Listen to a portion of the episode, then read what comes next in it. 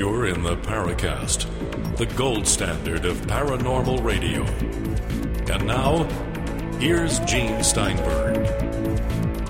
The Paracast is brought to you by Audible.com, the internet's leading provider of audiobooks with more than 100,000 downloadable titles across all types of literature, including fiction, nonfiction, and periodicals. For a free audiobook of your choice, go to audiblepodcast.com slash Paracast. So we have Chris O'Brien on location, and he has been making lecture appearances in parts of California. Can you tell us what happened? Well, it's uh, really run smooth. I've, uh, gosh, I've had a great time out here. I, I spoke Sunday in San Jose uh, for the San Jose uh, chapter for MUFON. It went really good. I went a little over my time, but um, I got some really good feedback. I did MUFON LA and then MUFON Orange County. And uh, much to my surprise, I had a three-time uh, shuttle pilot uh, in the audience who I guess had been told about my talk and was convinced by mutual, by mutual friend to come and and listen to my presentation. And uh, well, I was quite I was quite honored for him to uh, congratulate me at the end of the talk and say uh, he really appreciated my objectivity and my my presentation. So it's really gone smooth. Uh, made some new friends and you know became uh, reacquainted with some old friends. It's my third or fourth trip out here over the years, and uh, it went really good. I was talking about the connections between UFOs, abductions, crop circles, religious miracles, cattle mutilations, and whether there's a real true interrelatedness between uh, these phenomena. And and then talked about uh, the need for hard data monitoring of hotspot areas, kind of define what a portal area or hotspot area is, and talked about the San Luis Valley Camera Project, and and generally uh, cracked a bunch of jokes and uh, you know kept everybody. Uh, amused and I started out my talks by saying my job is to piss off at least 25% of you and uh, we'll have a show of hands at the end if I've succeeded. well, that's what we do on the Paracast, by the way. Our job is Yeah. to do at least 25%.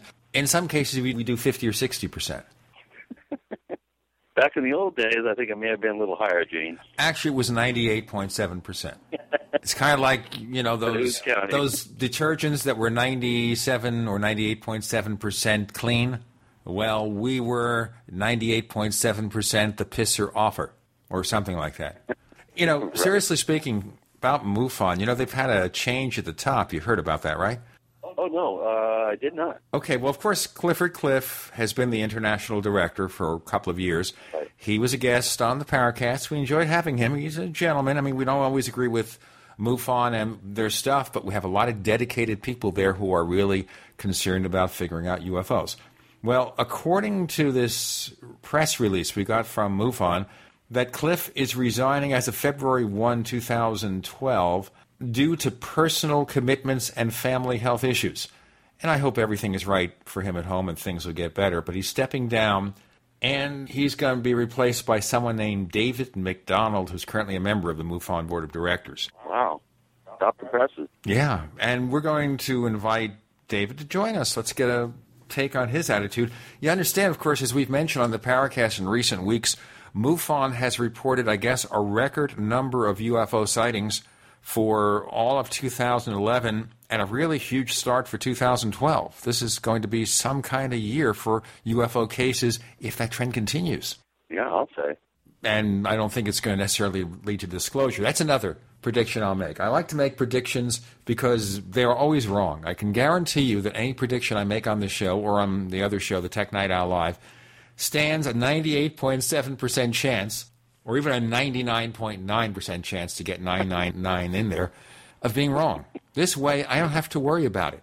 Hey, I'm wrong. It doesn't matter. I tend to think that after all these years, you still cannot predict UFO cycles. That cases, sightings will increase and decrease. Sometimes I think it's the publicity aspect.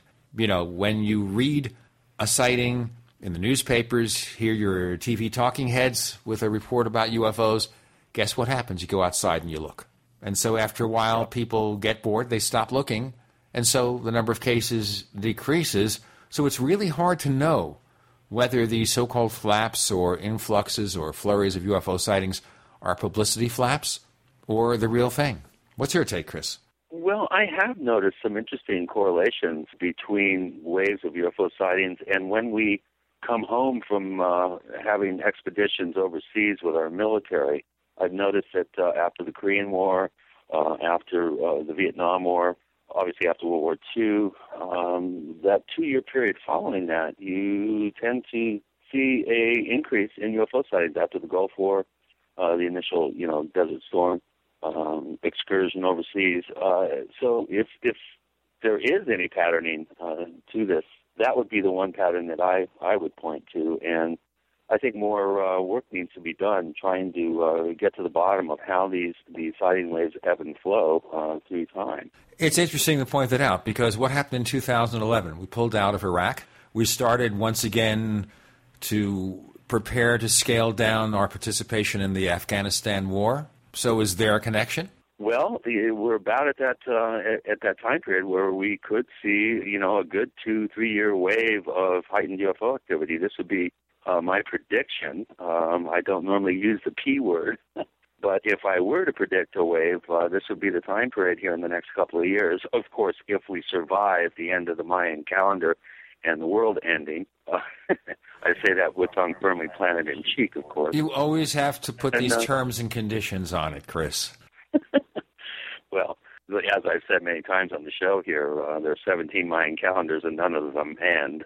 But I think you point out a, uh, an interesting thing that we are scaling down our involvement uh, in Afghanistan. Uh, we've officially you know, withdrawn majority, if not all, of our troops out of Iraq. So within this year to two year period, if my insight into patterning of UFO events uh, and flops uh, is correct, then we should see a heightened increase in sighting reports. We're going to have to just watch, and I assure you, as we hear about important cases, we'll mention them.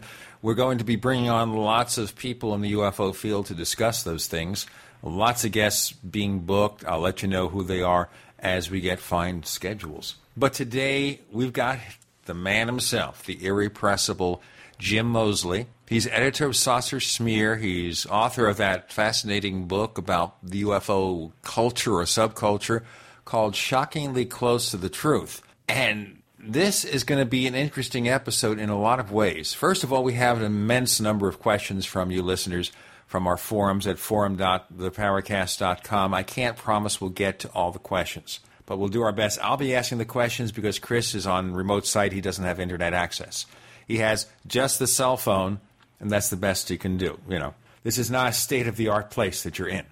no. Unfortunately, I, I am in a high tech video studio, and they have very low bandwidth and only one landline that's being used by the receptionist. So I'm kind of stuck in the mud here a little bit. And the receptionist said, "The Paracast, you're going to go on that show? Oh no, no way! You can't use this phone." No, she didn't say that. No, I didn't even ask because this is a busy office and I can't tie up the only phone, uh, you know, with a business number on it. So. Right, even though we're more important than that business, you know, we understand. Okay, Jim Moseley had a couple of interesting articles in Saucer Smear that we're going to get to in detail and it's going to result in yet another show later on, we'll mention. He's talking about something called the Roswell Dream Team. We mentioned this on last week's episode, where you have yep. Tom Carey, Don Schmitt, Kevin Randle, and Tony Bragalia joining together to look at the Roswell evidence and try to find new angles. At the same time, of course, we have a new book from Kevin Randle, and this book is one where he is basically talking about his history in the UFO field called Reflections of a UFO Investigator. It's from our friends over at Anomalist Books, just out. And we'll be talking about the book this time. And then in the very near future, Kevin Randle is going to be on with his take. But when you hear what Jim has to say over the next couple of three hours, you're going to hope that Kevin's going to be on real soon. And that's going to happen. Jim Moseley's coming up, the irrepressible Jim Moseley himself, editor of Saucer Smear. You're on with Gene and Chris. You're in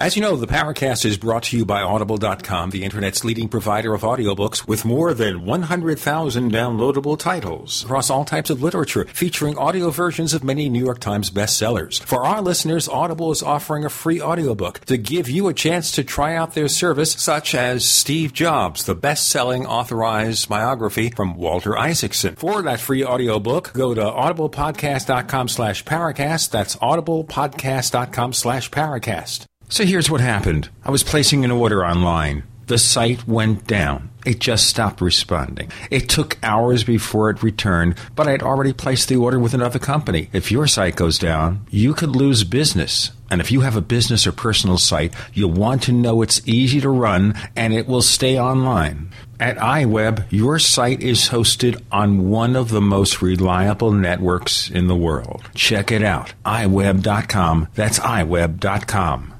Hey everybody, Jason Lewis here once again. These are hard times for investors. If you're like me, you just don't know where to put your money because there's a downside to every possible scenario. Now look, every portfolio needs a hedge for inflation. Gold has been the classic. I want to tell you, I want to be honest with you, commodities fluctuate. So you could lose money. Gold goes up and down. But every stable portfolio usually has an inflation hedge and gold is, well, the gold standard. Washington is not going to get us out of this recovery so you've got to protect yourself. Give it some thought, and if you're interested in converting your IRA to gold or would like to actually have it in your possession, call Midas Resources today at 1 800 686 2237. The U.S. dollar was once backed by gold, but it's lost a lot of its value since then. Call Midas Resources today, 1 800 686 2237 for gold. That's 1 800 686 2237 and tell them Jason Lewis sent you.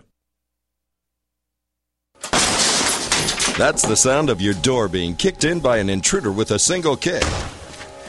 That's the sound of the same door now protected by the Door Sentinel at mysafedoor.com. Go to mysafedoor.com right now and watch the amazing video. At mysafedoor.com, you'll learn how to turn your home into a fortress with the Door Sentinel. 16 kicks later, and the Door Sentinel is still holding strong. mysafedoor.com. That's mysafedoor.com. Hi, this is Ted Anderson. Have you ever wondered why banks, stockbrokers, investment advisors won't talk about gold IRAs? They've been available since 1986, yet the financial industry won't recognize the value of gold for your retirement. Gold has outperformed paper investments, yet no word about IRAs. If you would like to have gold for your retirement, call 800 686 2237. Don't get left behind by rising inflation and low returns. Call 800 686 2237. Secure your future and call 1 800 686 2237. Did you know nuclear radiation is still spewing out of the melted down reactors in Fukushima, Japan, and making its way across the entire U.S. continent, contaminating the air, water, and food? Dangerously high levels of radiation are a reality here. As a result, radiation poisoning is a distinct possibility for anyone living in the U.S. unless you do something to protect yourself. How? With liquid zeolite from RestoreYourHealthNow.com. Without a doubt, liquid zeolite is by far the best product to remove radiation from your body. It safely removes toxins and heavy metals, boosts energy levels, and promotes a strong immune system. Liquid zeolite is so powerful it was used to clean up contamination in Chernobyl, yet so gentle you won't even know you're taking it. Liquid zeolite comes with a money back guarantee, but is only available at RestoreYourHealthNow.com. Learn how to get free bottles of liquid zeolite by calling 800 880 9976. That's 800 880 9976. Or go to RestoreYourHealthNow.com. That's RestoreYourHealthNow.com. We'd like to hear from you. If you have a comment or question about the Paracast, send it to news at theparacast.com. That's news at theparacast.com. And if you'd like to catch up on past episodes, we have hundreds of shows for you to download direct from theparacast.com. That's theparacast.com. Or check us out at iTunes. He's here, the one, the only Jim Moseley, the editor of Saucer Smear, which is one of the longest existing UFO publications, dating back from what 1954 when it was called Nexus. Is that right, Jim? Yes, I must modestly tell you, I have a written proof which I could send you again. A man in England that had a saucer magazine uh, that might have been older than mine, but he quit. And so, according to him, which I printed, uh, mine is the oldest in the world, yes. Well, just think about that. Anyone who says they've got the oldest publication or the oldest organization, you say, What about me? I don't get that. That's okay. That's okay. What about me? Which is, of course, you, if they say they're the oldest, you say, Well, I'm the oldest. How dare you say that? Now, do you Uh, understand? Right. Okay. Okay. I'm trying to compliment you, Jim. It's very hard to Yeah, compliment well, you. uh, you're you're doing a very good job. Except that I'm not one of the oldest, as I say, but I I suppose I'm one of them. But I am also the one. So we've done enough on that.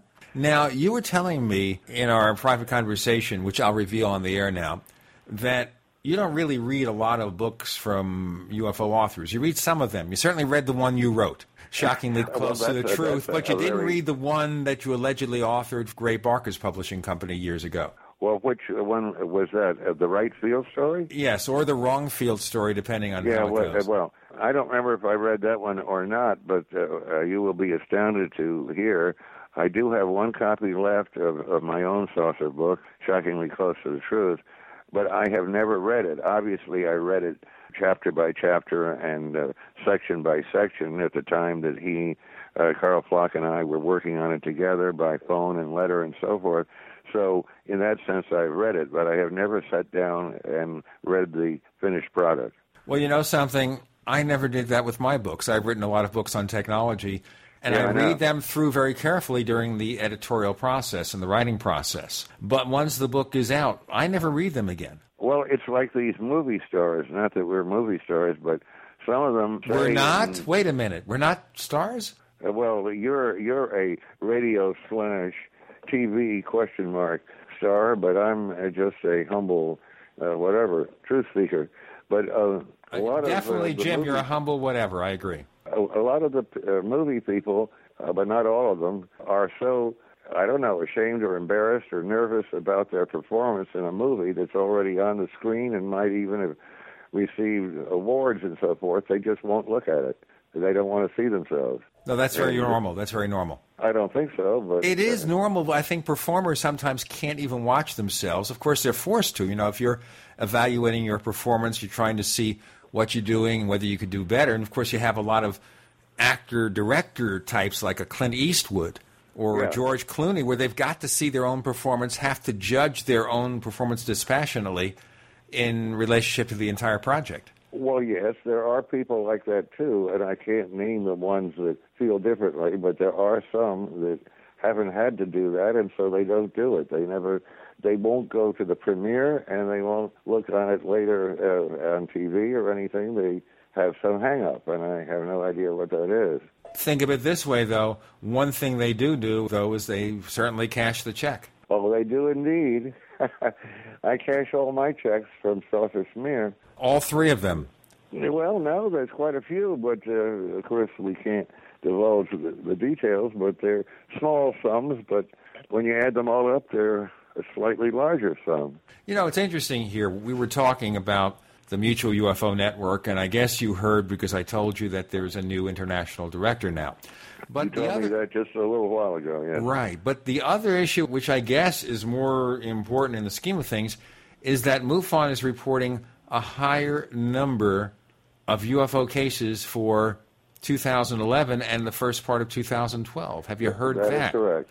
Yes. Have you observed this in your experience Well, as I, editor I've, of Saucer I've Smear? observed it uh, by reading the MUFON Journal, but all I know uh, uh, offhand is that none of them are outstanding, or if there are any, they haven't been uh, brought to my attention, or MUFON hasn't made a big deal out of them. And uh, at my stage, uh, if it's just very much like uh, former cases, and even if it's strange and interesting, I mean, I, I, I just don't really care anymore because it's the same old thing. And the question is, what is it? Not how many of them are there, you see. The next light in the sky is as good as the last one, unless it offers Yeah. some new kind of detail. And and and then the other thing is too, and uh, this is more important in the saucer field that most than most people realize.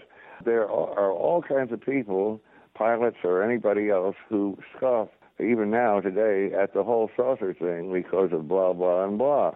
They haven't taken an interest. They don't care. And nobody they knew uh, has seen anything. I, I talked to a, a retired colonel uh, the other day who's a, a relative of mine, a half nephew actually, but that's a long story. And, we always have to be careful about those half nephews. Yes, well, he's the grandson of my half brother, okay? And he is a retired colonel, but I am not. Anyway, he he didn't. We had dinner, and uh, I barely know him, and he didn't even want to be polite and discuss saucers at all. He'd never seen one, and never heard of anyone that did, and so forth. Well, there's been so many people like that in the past, and then it's like religion. They see something themselves, even if it isn't a great case, and their whole attitude changes because it's an ego thing. Well, I saw it, and I trust myself. Of course, they can be totally wrong, but it changes their whole attitude. I think that's very interesting. Well, you've never seen a UFO, have you? Oh, you shouldn't have said that. Yes, I've seen several. Okay. I've had a total of about 12 what I would call paranormal experiences, and by that I include the UFOs, which you can argue about, but anyway, you put UFOs and other weird events, uh, roughly a dozen, and, uh, I believe all of them. Uh, of course, I can be wrong, I can remember wrong, or I could have been deceived, or this or that, but I tend to believe all of them because they happen to me. And I was talking to somebody about this just a couple of days ago.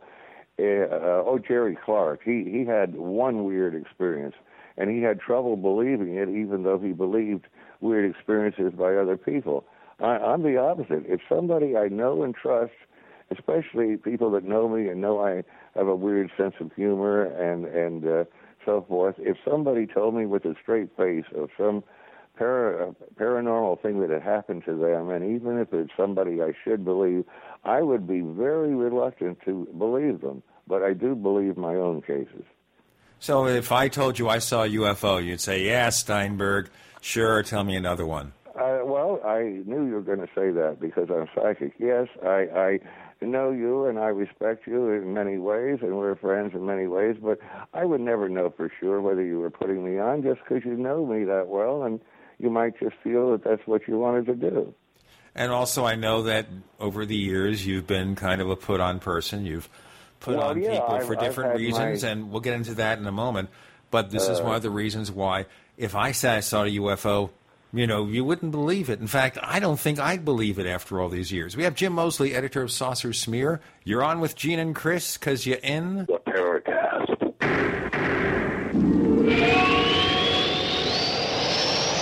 America's number one source for independent talk radio for over a decade. We are the GCN Radio Network.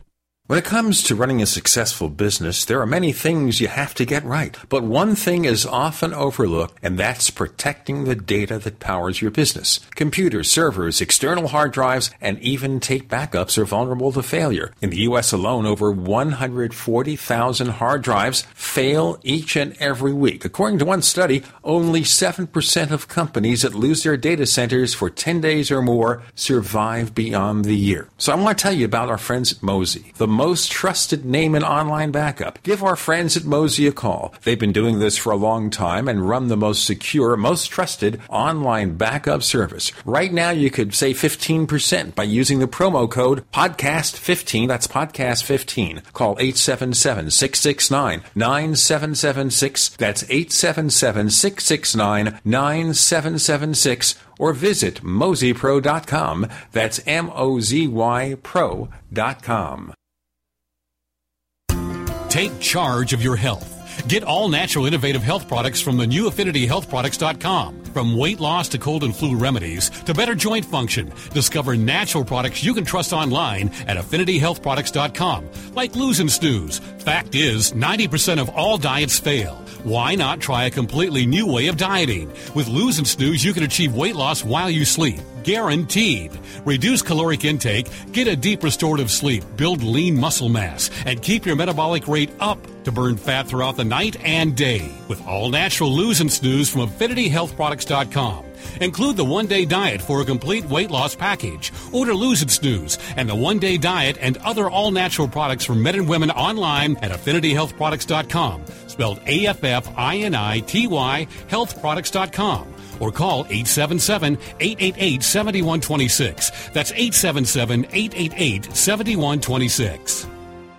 Long Range Patrol Ration Entrees. If you know survival, you know LRPs are the undisputed king of military rations. Hands down the best for your bug out bag or survival pack. To go farther, faster, and carry more food, there's nothing better than a Brick Pack LRP cold weather ration entree. Nothing. Now, the Freeze Dry Guy is offering a limited time deal on thousands of fresh LRP entrees. We're talking a menu of tasty and nutritious beef stew, chicken and rice, chili mac with beef, spaghetti and meat sauce with 20 entrees per case. These fresh 2011 LRPs are U.S. government contract overruns, perfect for long term storage. But they're going fast at freezedryguy.com. Far superior to MREs, long range patrol entrees are about a third the weight of an MRE, with about a third more meat than the finest commercial freeze dried entrees. Ask about multi case discounts and free shipping when you call 866 404 3663 today. That's 866 404 3663 or freezedryguy.com. Your source for survival food in an uncertain world.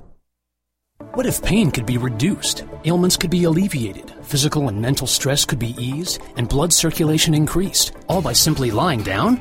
Introducing the original Biomat. The Biomat is an FDA registered medical device that combines deep penetrating infrared space age technology and revitalizing negative ions with the incredible healing power of amethyst crystals. A Biomat can boost your immune system, relieve pain and stiffness, reduce stress and fatigue, and assists in detoxifying your body. Join the thousands of people reporting relief from chronic pain, fibromyalgia, arthritis, sports injuries, insomnia, and much more. Each Biomat comes with a lifetime trade in and three year warranty. Learn more at bio mats.com, spelled B I O M A T S.com, or call 360 944 8692. That's 360 944 8692. Visit bio mats.com today and enhance your life with a Biomat.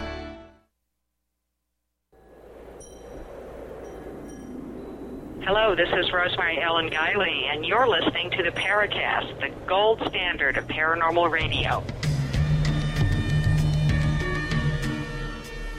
With Gene and Chris. You're in the Paracast. Jim Moseley joins us. We love having him on because he just tells lots of great stories, has lots of fascinating opinions, and we've covered a few of his thoughts about UFOs. The fact that he has seen UFOs makes him more, as they say, accepting of the possibilities. We have a bunch of questions about his beliefs later on from our listeners at forum.theparacast.com.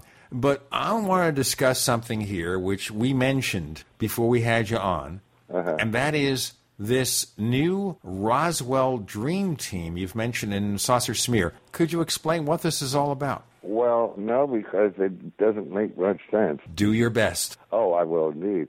Kevin Randle, who I guess de facto is the number one Roswell investigator, because at least on the net he spends about 90% of his time rehashing the endless details endlessly. So, I mean, we can give him that uh, title as uh, number one of, of, this group. And he currently works closely with Don Schmitt, which in itself is interesting because there was a long period of time when he and Don Schmitt did not work together at all. They had a serious falling out for a number of years, but that's a long story. So you know what? Why don't you give us the Reader's Digest version? And we know that the personality conflicts in the UFO field are legion. They occur very often, but why did these two have this falling out? Well, I'm, there was a lot more to it than that, but the funny part and the part that I remember best is Don Schmitt. Uh, well, I'll start by saying I met him once at the Roswell Museum, and nobody else was around, and so I, I had a nice talk with him for a half an hour or so. The point is, he hung around the Roswell Museum, and I don't know how much he was there.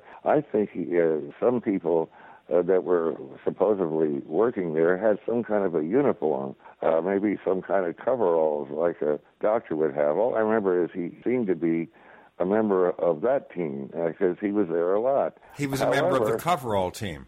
Yes. Or he was a janitor. Up. Is that what it is? He was a janitor. The, the cover up team. That was the team he was on. But uh, now he's going to hate me. By the way, go ahead. Uh, what started this off, and I, I'm telling you, there were other aspects that I don't really remember, but the funny part was somehow it came out that during that whole period, Don Schmitt was a rural postal carrier in a small town, and I always forget the state, uh, way back east, long way from New Mexico. So one would wonder, how does he keep these two jobs? I mean, that's an everyday job if you're a letter carrier. And I still don't know how he explained that, uh, if he ever did, but that seemed to uh, be a detriment to his veracity or something. And uh, that was one of the reasons. And uh, uh, in other words, they had known each other, Randle and Schmitt, for years. And as I read somewhere, I guess it's in Randle's new book that I just finished reading, he had no reason to ask uh, Schmitt what his real job was or what else he does. So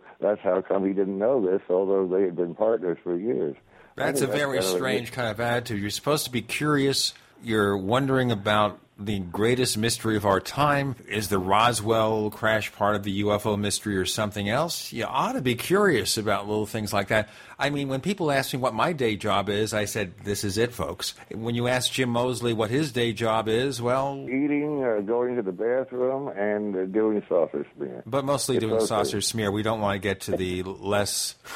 Lesser pursuits there. Okay, so after all these years, he didn't even inquire as to this guy's yeah, but proper they, employment. They, uh, moving on to answer the question about the dream, the dream team. I, I don't mean to say demon team, but I almost did. Then uh, a third guy came on who I don't remember the name of, but a fourth guy also came on whose name is Tony Bragalia. You've heard of him, right? Bragalia? We have. He tends to be skeptical oh, yeah. in strange ways. I mean he doesn't believe that the Socorro, New Mexico UFO. Well, that's right. He's certainly upset a lot of people who investigated that case, like our friend Ray Stanford. Well, exactly. That is, to me, the worst of his, his opinions because he insists, absolutely insists, that it was a prank by college students. And, and that would, uh, for many long winded reasons, that would be extremely difficult. And the one thing he hasn't even dealt with, it was part of a flap, which I didn't know myself until I looked into it a little bit more.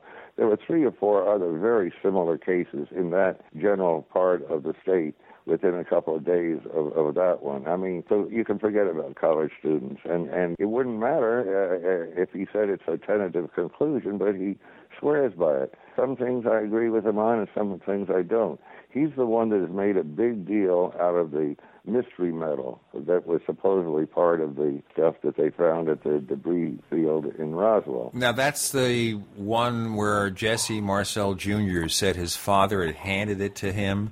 And this is a story yeah, he's been telling to this very be, day. couldn't be bent, and it couldn't be burned, and it couldn't be destroyed or created. A lot of things. That to me is too technical for me to have a, a final opinion on. Uh, it is said that, that, that we did have metal like that at that time.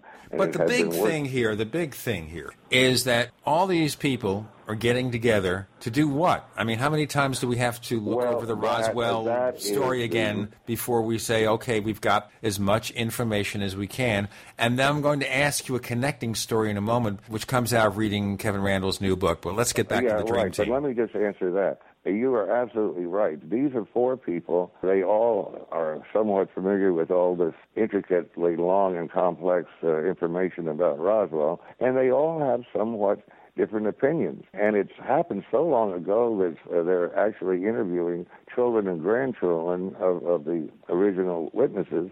And the question arises what can they possibly learn that they don't already know? It, it makes no sense. And they're never going to, if they're all honest about it, be able to all sign off on the same statements because they have different opinions. Well, is it also a case here of passing the story from father to son to daughter to grandson to great grandson? But you know, we understand the Hopi Indians get away with well, transferring yeah. oral traditions, as Chris has told us. But in the real, in the normal are, world, it doesn't are work that way. Wavelength a lot of times, yes. With Indians, we forgive them because they have no written language and and they're Indians, and we have to uh, respect them. And there are many factors there. But with these guys, I don't understand it now. Okay, so in any case, what do they think they're doing? Okay, so Jim, how are these various people going to change anything we know about Roswell? What are they going to do that's different? I don't know. I don't know. It makes no sense that they're even going to try. That's the point. I have no idea. Okay. Well, there you go. You know, when are we going to stop beating that dead horse?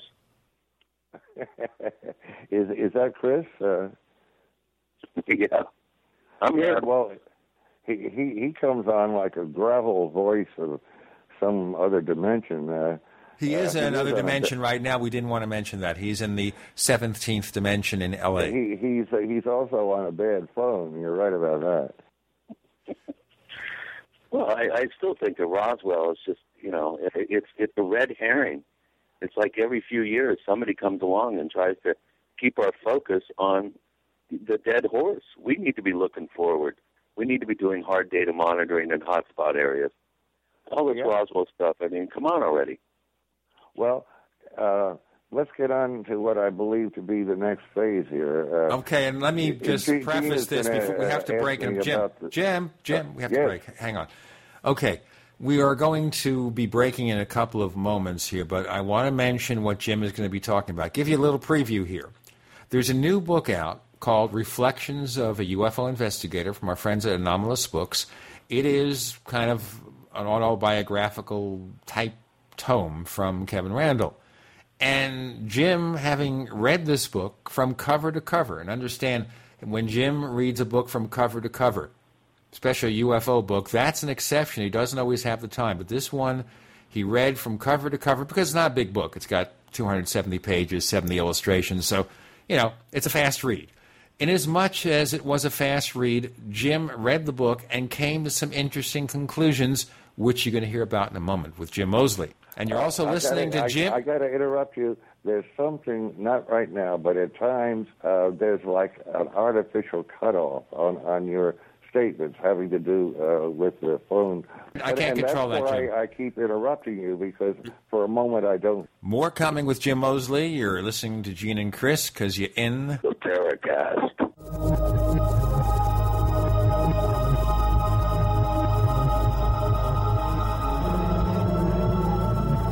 Are you tired of searching for great talk radio? Something more important. Search no more. We are the GCN Radio Network. Are you ready to order the official Paracast t-shirt? You asked, we answered. We're now taking orders for the official Paracast t-shirt. It comes in white, 100% cotton. The front of it features the same logo that we have on our community forums. On the back it says, separating signal from noise. To order the official Paracast t-shirt, here's all you have to do. Visit our new online store at store.theparacast.com. One more time, that's store.theparacast.com. You can use a major credit card to place your order for the official Paracast t-shirt. Hey neighbors, we have one more thing to talk about, and that's more merchandise at the official Paracast store. We have hats, we have jackets, we even have a flip video camcorder customized with the Paracast logo at the official Paracast store. It's all now available at the official Paracast store, store.theparacast.com. Ready to save while getting prepared? Then you're ready for the winter sale at 21stcenturygoods.com. Take advantage of the incredible savings on all items at 21stcenturygoods.com. Portable AM, FM, and shortwave radios from 1995. American Red Cross emergency radios and Kaito radios from 28.95. Solar lanterns from 22.95. Solar flashlights, two for 16.95. Hand crank LED hurricane lanterns and flashlights from 8.95. Be sure to check out the flexible solar panels to power your emergency and survival gear. Every order over $75 will receive a solar powered flashlight absolutely free. So get prepared this winter by visiting 21stcenturygoods.com. Spelled the number 2, the number 1, ST, centurygoods.com. 21stcenturygoods.com or call 866 999 8422. That's 866 999 8422. 21stcenturygoods.com. Power up your survival. Did you know that how well your brain works is directly dependent upon how well your gut works? Did you know that an inflamed or compromised digestive system directly contributes to poor focus, depression, irritability, attention deficit, and hyperactivity? By eliminating the inflammation in your intestines and by having good bacteria populations, you may enjoy better brain function. The most important protein your body needs to keep inflammation down is glutathione. The number one food to support a dramatic increase in glutathione production is undamaged whey protein from grass fed cows. Virtually all whey proteins are damaged by heat, filtration, and chemicals, except one. One World Whey is the most life giving whey protein on the market. It is changing the lives of its users in very positive ways. One World Whey may act as one of the most important health foods to support your and your child's optimal brain function. Call 888-988-3325. That's 888-988-3325 or visit oneworldwhey.com. That's oneworld, W-H-E-Y dot com. Don't answer it. If fear strikes your heart when the phone rings, knowing it may be another bill collector, it's time for you to call Zero Debt in 90 Days. 800 477 9256. Settlements, bankruptcy, and attorneys are not the answer and may end up costing you up to 10 times more than necessary. Listen, if you're already in debt, does it make sense to get buried in another payment plan? Zero Debt in 90 Days gets you out of debt in 90 days guaranteed without a payment plan and without attorneys or going to court. Get the fastest relief from debt on the planet when you call 800 477 9256. If you have debt with the IRS, credit cards, student loans, or a foreclosure, we can help at Zero Debt in 90 Days, and we are the only organization to provide written guarantees on the results. Go to ZeroDebtGuaranteed.com. That's ZeroDebtGuaranteed.com. Or call now for free information 800 477 9256. That's 800 477 9256.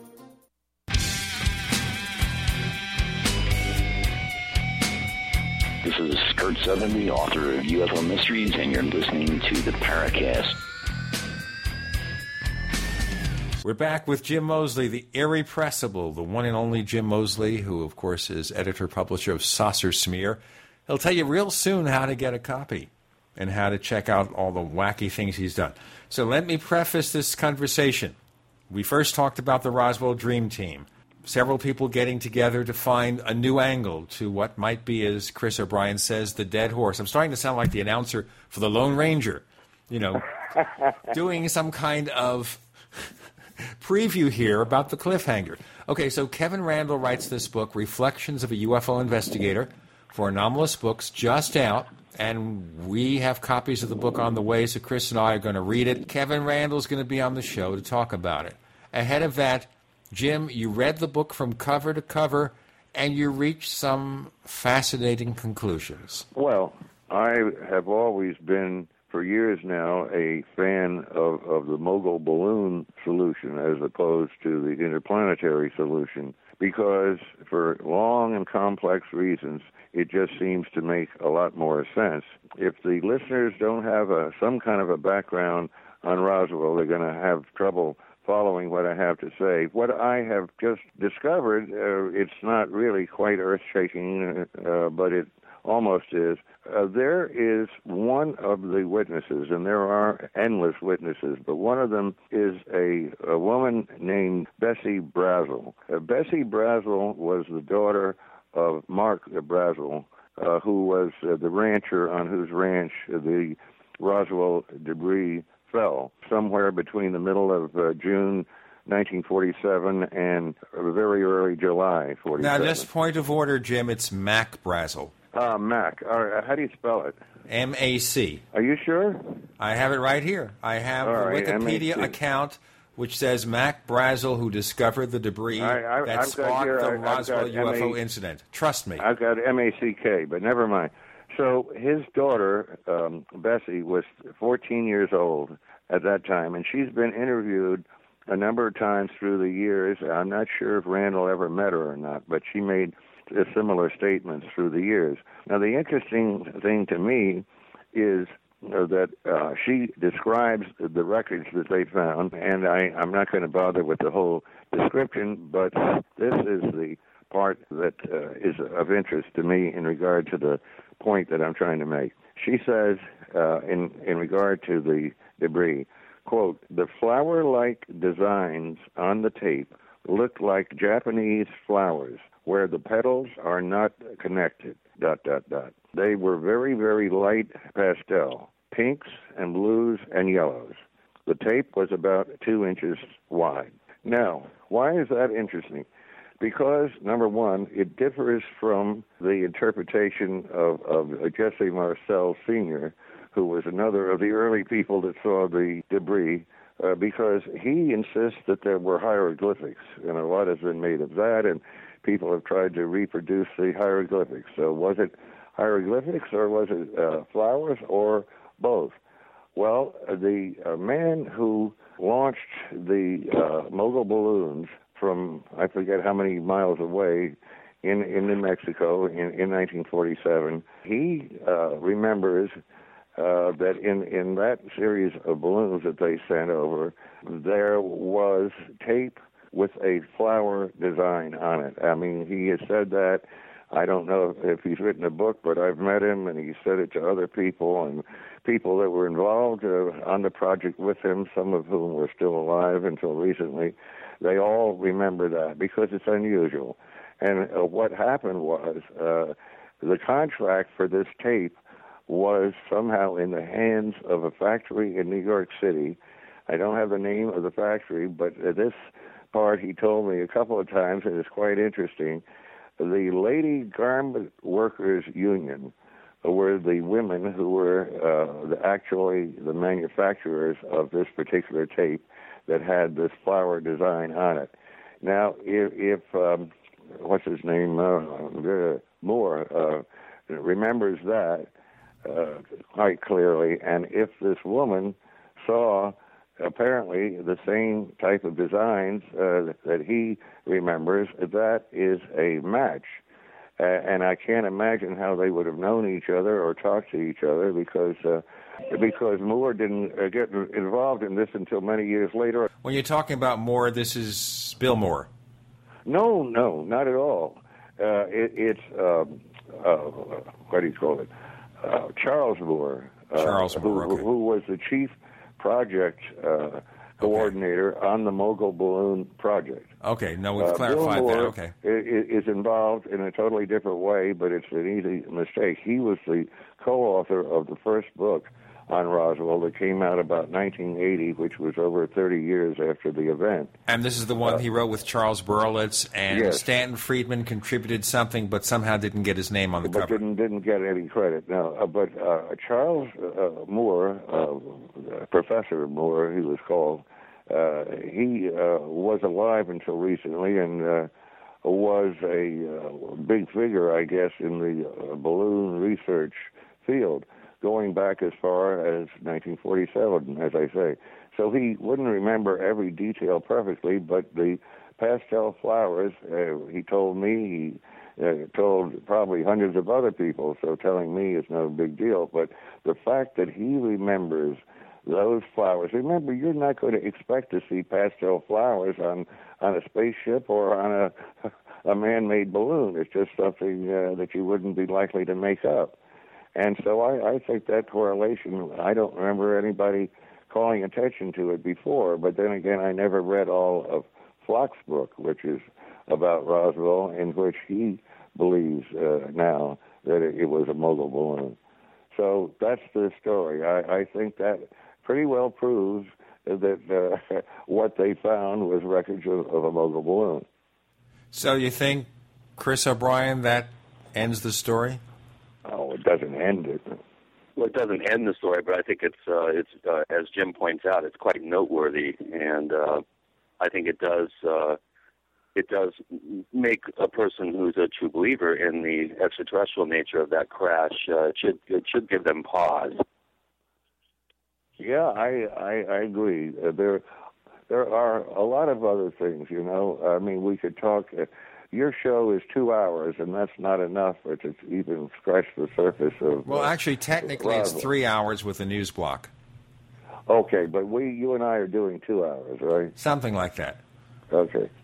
Well, I mean, there are so many peculiarities, and I'll, I'll, this is not as definitive as the one I just said, but this just always bothered me from the beginning. Glenn Dennis was uh, owner or a employee of a funeral parlor in Roswell uh, in 1947 and uh, he uh, gets into this whole thing in in long and complex ways. But I'll just mention one of them.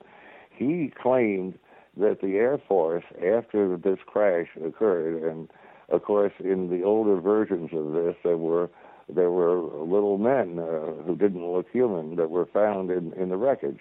Uh, when we're talking about Brazel's uh, farm, there were no little men, and I believe that all the other stories that include little men are are fictitious. But anyway, he claims that he got a call from the Air Force to prepare, I forget, three, four, five small coffins for for these creatures.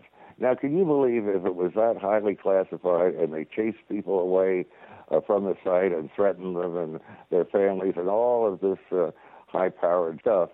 Uh, well, I mean, isn't that kind of a breach of security? You just call the nearest uh, funeral home and say, "Oh, prepare some uh, uh, small coffins. We've got some small creatures here that we've got to uh, put to rest." I mean, yeah, we just recovered them. These are aliens. We've got to put them away. Yeah, I mean, if anything like this had happened, it would have been handled completely differently. And believe me, by now we would know for sure because somebody reliable would have a story with something to back it up uh, uh, that uh, could tell us, yes, there were creatures involved. There were four or five people, including Glenn Dennis, that talked about creatures, and they've all been discredited by now. Uh, to the point that even Kevin Randle leaves out all of those stories that include bodies, all of them.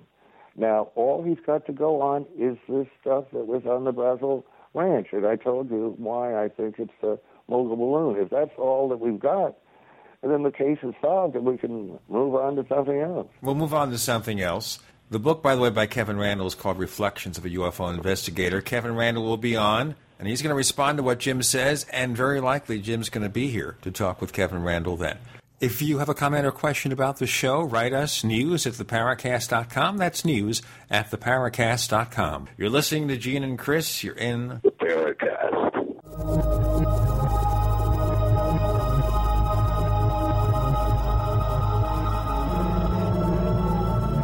The GCN Radio Network, providing the world with hard hitting talk radio. GCN.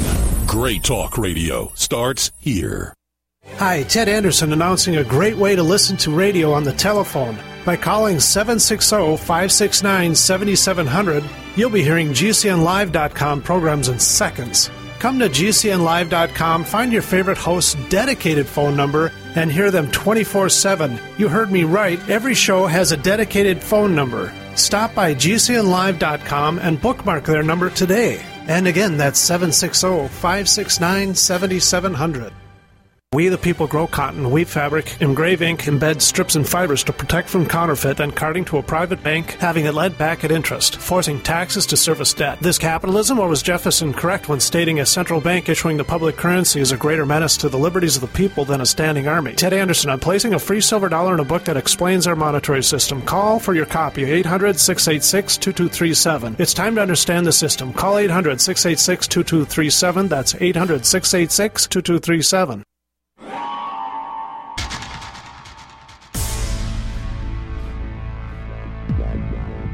Welcome back to the Paracast, the gold standard of paranormal radio. And now, here's Gene Steinberg.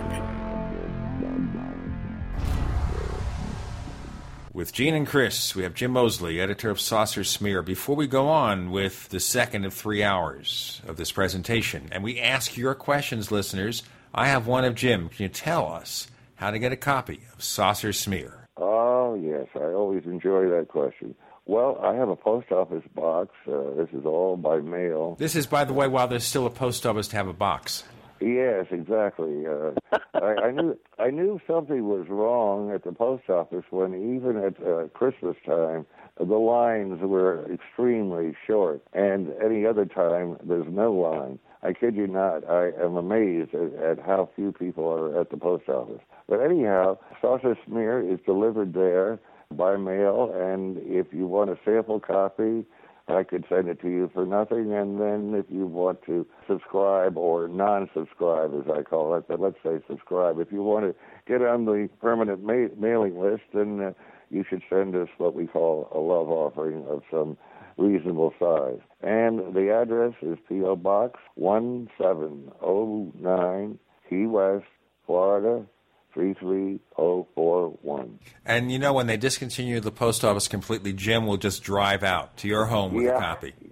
I'll, I'll, Hand deliver it. I'll drive out and, and visit each uh, non-subscriber and, and uh, hand deliver his copy. Okay. Basically, what he's going to do is take a non trip. I'll tell you what, folks, Yes. we have a lot of questions of Jim, loads of questions. And I'm going to get into some of them here. And I think we can almost fill a full show with this. Normally, what we do at forum.theparacast.com is we mention when a guest is going to be on. This time we booked Jim only hours before he showed up.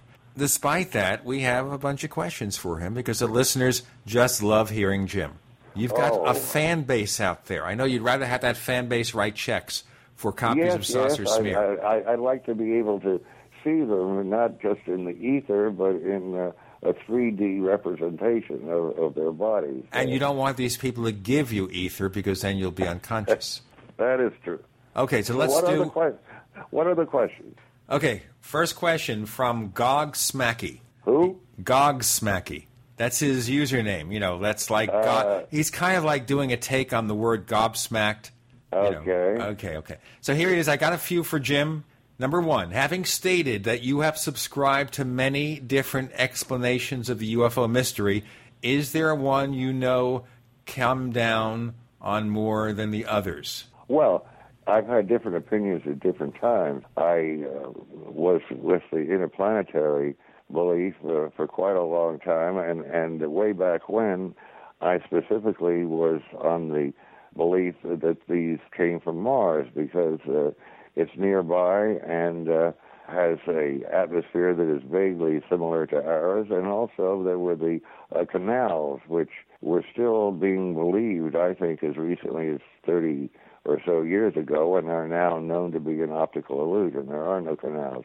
The evidence has changed, and my opinion has changed, but mainly for reasons that would be very difficult to explain in detail. But I, the more I see this and all the weird ways that the saucer mystery behaves and all the weird uh, overtones and undertones, I really think that this isn't uh, creatures coming in uh, from another planet. In some ways, they're too much like us. In other ways, they seem to be mocking us. Uh, there is some strange link between these creatures and us. And it may be another dimension, it, it may be anything that you like. But I don't think we have to uh, count on the idea that uh, creatures like us are coming here in spaceships sort of like ours and, you know, uh, trying to enlighten us and so on. That's simplistic, and I don't think it's true. And what is the truth, I do not know. Okay, that's from Gog Smacky, whose name is really Gordon, by the way. And he's got another question for you. He's got five, by the way. What is Oh. the most novel and or ridiculous explanation of the UFO phenomenon that you have come across? Well, off the top of my head, I can't answer that, but I'll I'll try it this way. If you change it, what of all the explanations for Roswell, uh, what is the most ridiculous one? If if, if you uh, have it just in regard to Roswell, I can give you an immediate answer, and that's John Keel's explanation. John Keel, bless him, is no longer with us, but he was a theorist uh, that got pretty wild at times and uh, often didn't think the evidence through completely because he just liked to, uh, with a large brush, uh, stroke this thing out and forget the details of, of why the theories might not actually work. But in, in regard to the Roswell crash, he said it was a uh, Fugo balloon. Now, the Fugo balloons were sent by the Japanese during World War II, and they were, I guess, what they might have been made of cloth, paper, I'm not sure. I don't know the details, but the idea was they could, because of the uh, wind currents, they could cross the uh, Pacific, and if they sent enough of them, a few of them would reach America, and they were had uh, explosives on board, and uh, when they crashed, they would explode and cause some damage. And actually, a very few did get to the West Coast, and I think one of them at least did kill about four or five people in some forest, but mainly it, it didn't work. Well, uh, Keel insisted that this was a Fugo balloon. It didn't blow up, and, and you know, it, for a whole bunch of reasons, it, it was a off the top of my head type of uh, theory, and I always found it ludicrous. But uh, Keel would get furious at anybody that didn't believe it. So, uh, what are you going to do? No, I remember when he was talking about that. Yep. Yeah, but, but but two years after the end of the war, you would think that a Fugo balloon would uh, would have made it here a lot sooner. Would what? I didn't. Uh, one of those balloons, I, it couldn't stay aloft for two years, and Roswell oh, happened. yeah, uh, excuse me. Two years Yeah, after I- the end of the war. I I uh, blew that whole presentation. That was the most ludicrous part of it, and I unfortunately left it out. The war ended uh, in August of 1945, and the Roswell thing crashed in late June or early July of 1947. That's roughly two years later. E- even Keel couldn't explain how it stayed aloft for two years. And uh, Well, I guess obviously the EP held it in suspended animation and then released it two years later. Yeah. So I mean, It was done by ultra terrestrials. That's how it was done. Let's Yeah, get to the yeah. next question here. Now, briefly speaking here, I'm going to ask you before we do this. And here's the question it's about the Straith letter, the hoax letter to George Adamski. Can you explain in like one or two minutes again what this is about? Then I'll ask the question because some listeners haven't heard the earlier shows. All right. Well, George Adamski was the most famous of the early contactees and wrote uh, three or four books in the 1950s uh, about uh, space people looking very much like us, coming from other planets and in some cases landing on Earth, in other cases mi- mixing with uh, Earth people and uh, uh, doing all kinds of things that are kind of unlikely. Uh, and Adamski was very well known at the time. He uh, his books, especially the first one, sold uh, very well. And I had uh, I forget if it was before or after that I I met Adamski myself, and I liked him, but this was just for fun. Gray Barker and I uh, were close friends, and one weekend uh, we uh, got the idea somehow, fueled by alcohol, no doubt, to uh, send a hoax letter to George Adamski. Now, the way this was possible was because uh, uh, Gray Barker had a friend who I don't believe he ever met in person, but this friend, uh, his father was uh, Undersecretary of State, which is pretty high up, and the kid had access to uh, stationery from the State Department and other government agencies. I don't know how. I don't know how he got all these uh, agencies, but there were six or seven different kinds of stationery that we had.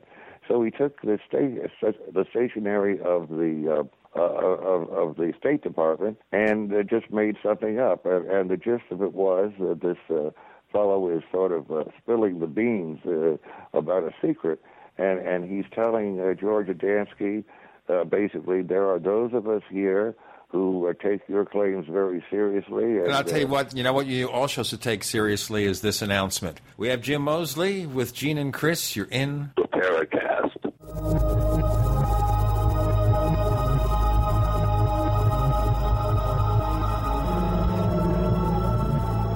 So here's what happened. I was placing an order online. The site went down. It just stopped responding. It took hours before it returned, but I'd already placed the order with another company. If your site goes down, you could lose business. And if you have a business or personal site, you'll want to know it's easy to run and it will stay online. At iWeb, your site is hosted on one of the most reliable networks in the world. Check it out. iWeb.com. That's iWeb.com. For 58 years, Fate has provided true reports of the strange and unknown. Fate brings you the latest in all aspects of the paranormal, like angels and miracles, psychic phenomena, ghosts, UFOs, and much, much more. To receive your complimentary Fate magazine, call now at 1-800-728-2730 or visit their website at www.fatemag.com. That's 1-800-728-2730. What are you waiting for? Your fate awaits. When making important financial decisions, you should always know the facts. That's why Midas Resources is willing to pay you to read the facts. Midas Resources, a team of hand-picked financial specialists with decades of financial experience who are ready to provide you with state-of-the-art, up-to-date financial services. Midas Resources offers a host of services and stands behind their products. In fact, if you call and order their free Midas report, Midas Resources will pay you. This detailed report will provide you with financial history on the safest and most profitable areas to invest in. If you read the report, Midas Resources will send you a free Walking Liberty silver half dollar. So what are you waiting for? Get the facts and call Midas Resources toll free at 888-292-2709. That's 888-292-2709. And remember, if you read the Midas report, you'll receive a free Walking Liberty silver half dollar.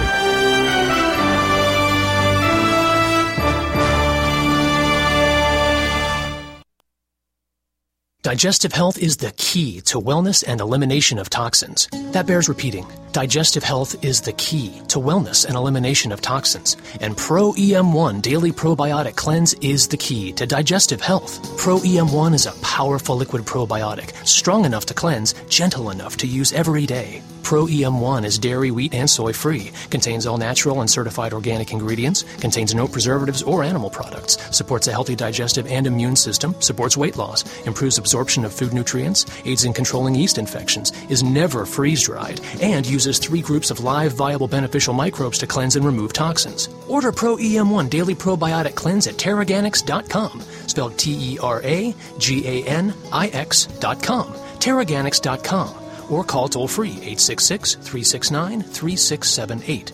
That's 866 369 3678. Pro EM1, the raw probiotic. Hi, I'm Mark Craighead, founder of Crossbreed Holsters. I designed our top selling holster, the Super Tuck Deluxe, to solve the problems of being poked, pinched, and gouged while carrying concealed. The Super Tuck Deluxe is the most comfortable, most concealable holster on the market today. We offer a two week free trial and a lifetime warranty. Visit us at crossbreedholsters.com. Don't forget, crossbreedholsters.com.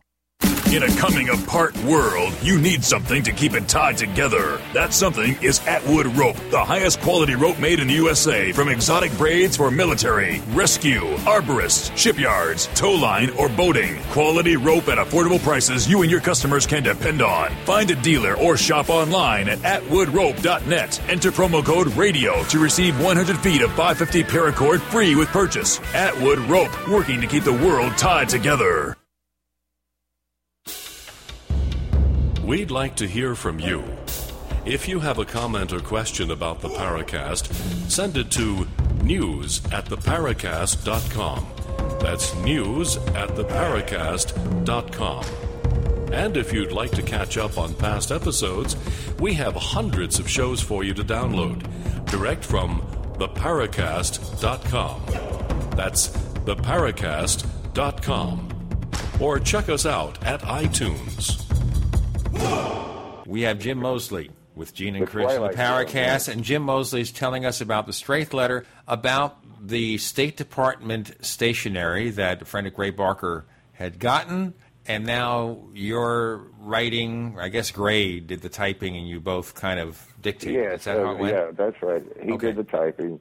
So we, uh, the other letters didn't get so much attention. We, I think we wrote six or seven letters, uh, each on a different kind of stationery to different people in the uh, saucer field, and I, I honestly can't remember anymore who they all were. One was uh, uh, Coral Lorenzen, I think, and I honestly can't think of who. In fact, that was one you told me, Jim, when you told me the story the first time. She was with an organization called Aerial Phenomena Research Organization, which predates MUFON by a Yes. number of years. Yeah, that's right. Okay, Well- so anyway, you send the letter out, and Adamski's touting this uh, sky. This is proof the government knows I'm telling the truth. And of course, the authorities get wind of it. The FBI comes to see you and Gray. Well, excuse me. Not only did they get wind of it, because Adamski, like I would have done if if I were Adamski, he used that in his propaganda from then on. I mean, you know, you can't call me a fake. I have this letter from the State Department, and so he pushed it and uh, publicized it, and that kind of, uh, can I say, pissed off the government.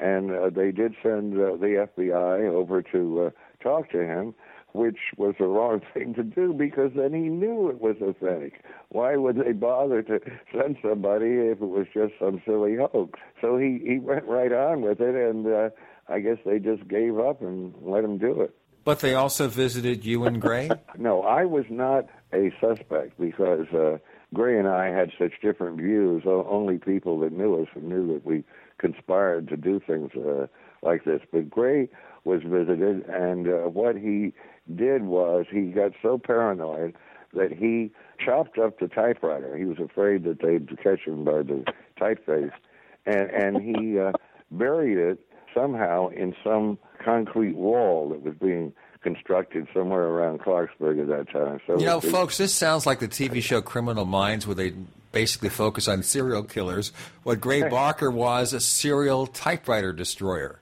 Exactly. So he never would even tell me where uh, this wall was or uh, the details. But anyway, he got he got rid of the typewriter. Now, does he and, have a uh, document in there about the secret of the UFO mystery, so we can start looking for it? How's that? I was thinking here, maybe Jim, that Gray Barker, when he buried the typewriter, he also yeah. buried a document that proves what the UFO mystery solution really is. Well, that would be very nice. Uh, if I knew where he buried it, I, I'd dig up the typewriter and that uh, message. Or as they say, but, can you dig it? We've got another question here, okay?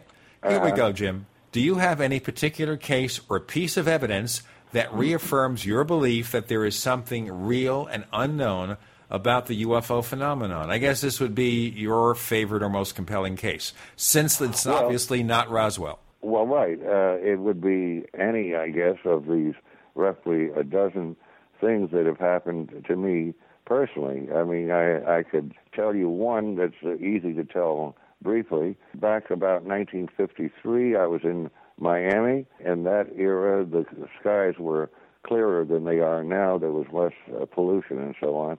And one night I had nothing to do, so I just looked at the sky for a couple of hours, and uh, something I've never done before or since. I was just very bored and on a weird uh, trip there, you might say.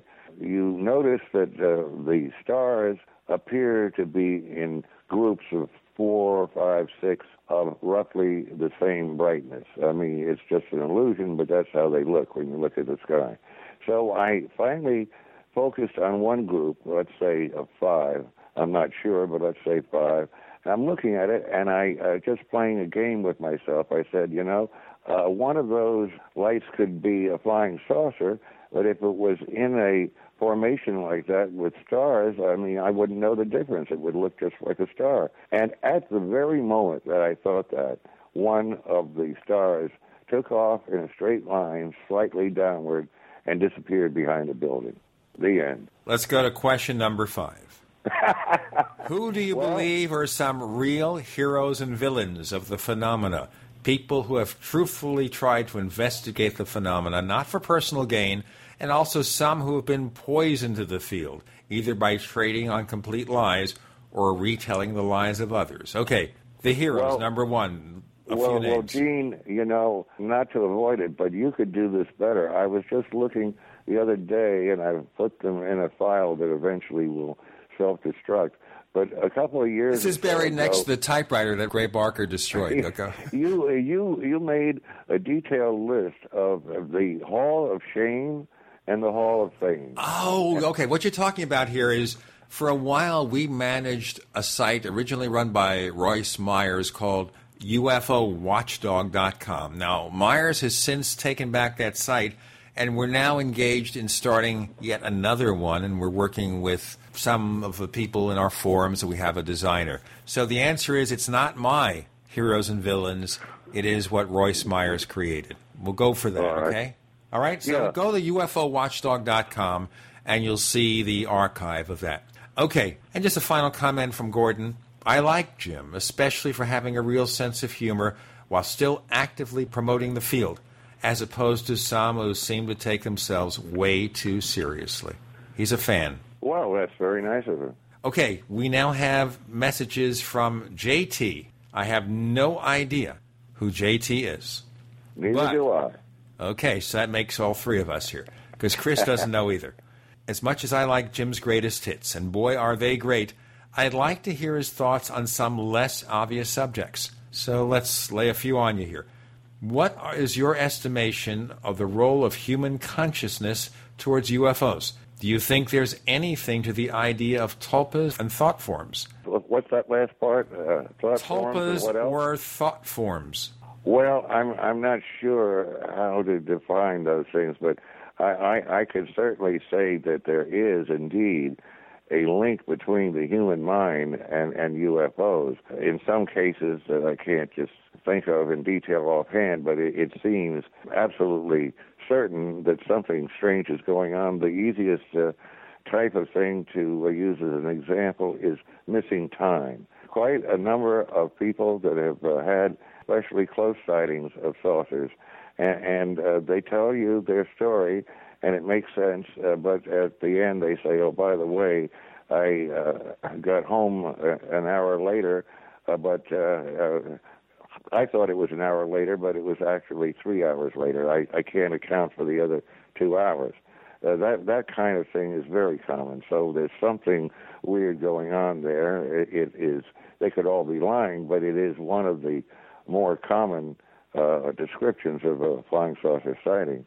Well, certainly that might be some kind of strange mental process. We have more questions, by the way, and we're getting them from forum.theparacast.com. We've got a special message board there called the Question Bank, and when we know a guest is going to be on, we pose the questions. We have Jim Moseley, editor, publisher, and chief cook and bottle washer of Saucer Smear. With Gene and Chris, you're in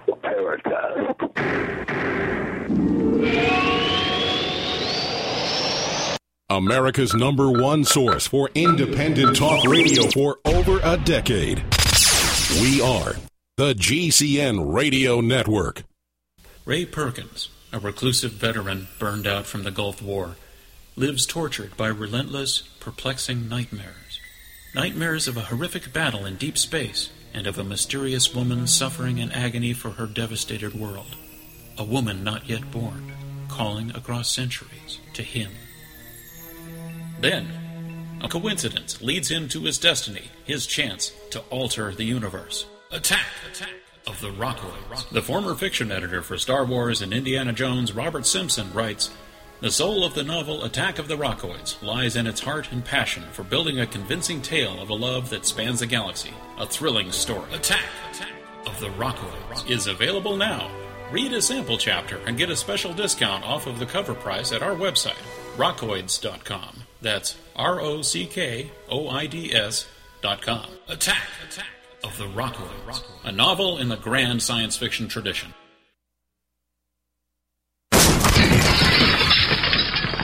That's what it sounds like when a burglar kicks in the door of a dark house that looks like no one is home.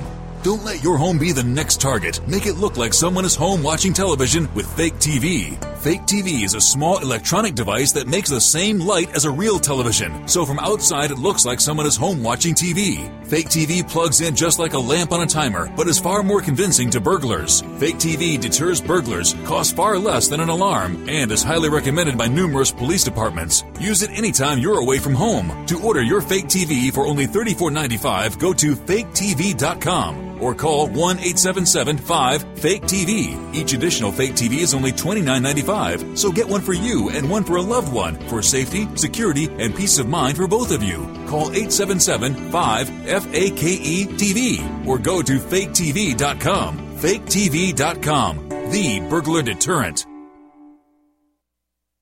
If you're taking one, two, five, or more nutritional supplements, please stop. Simplify your supplementation with Bio Superfood, the most advanced nutritional whole food supplement you can buy. Men, women, children, even Olympic athletes the world over have discovered Bio Superfood from BioAge.com. And now take just one nutritional supplement instead of many. The Bio Superfood formulas are whole food products composed with four of the most nutrient-dense algae found on Earth. Bio Superfood for the brain helps with focus, memory, clarity, and mood. If you can increase brain health, the rest of the body is a no-brainer. Bio Superfood has zero toxicity and is safe for you and your family. Learn more and order your Bio Superfood formulas at bioage.com, spelled B-I-O-A-G-E.com, bioage.com, or call 877-288-9116. That's 877-288-9116. BioAge, the age of advanced organics. Iodine protection packs from hempusa.org are now in stock for immediate delivery worldwide. Our iodine protection packs include microplant powder, green life kelp, red palm oil, and our clear roll-on iodine that will feed the body the iodine it needs. All iodine protection packs are in stock, save you money, and ship for free in all 50 states. Visit hempusa.org or call 908-691-2608 today. HempUSA.org has a revolutionary wonder food for detoxing the body and rebuilding the immune system. Microplant powder can help unclog arteries and soften heart valves while removing heavy metals, virus, fungus, bacteria, and parasites. Plus, it cleans and purifies the blood, lungs, stomach, and colon. Keep your body clean with microplant powder. Visit us at hempusa.org or call 908 691 2608 today.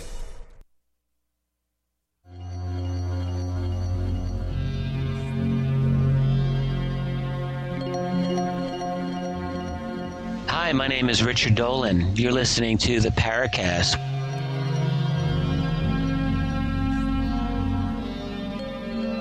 We have Jim Moseley, editor of Saucers Smear with Gene and Chris on the Paracast.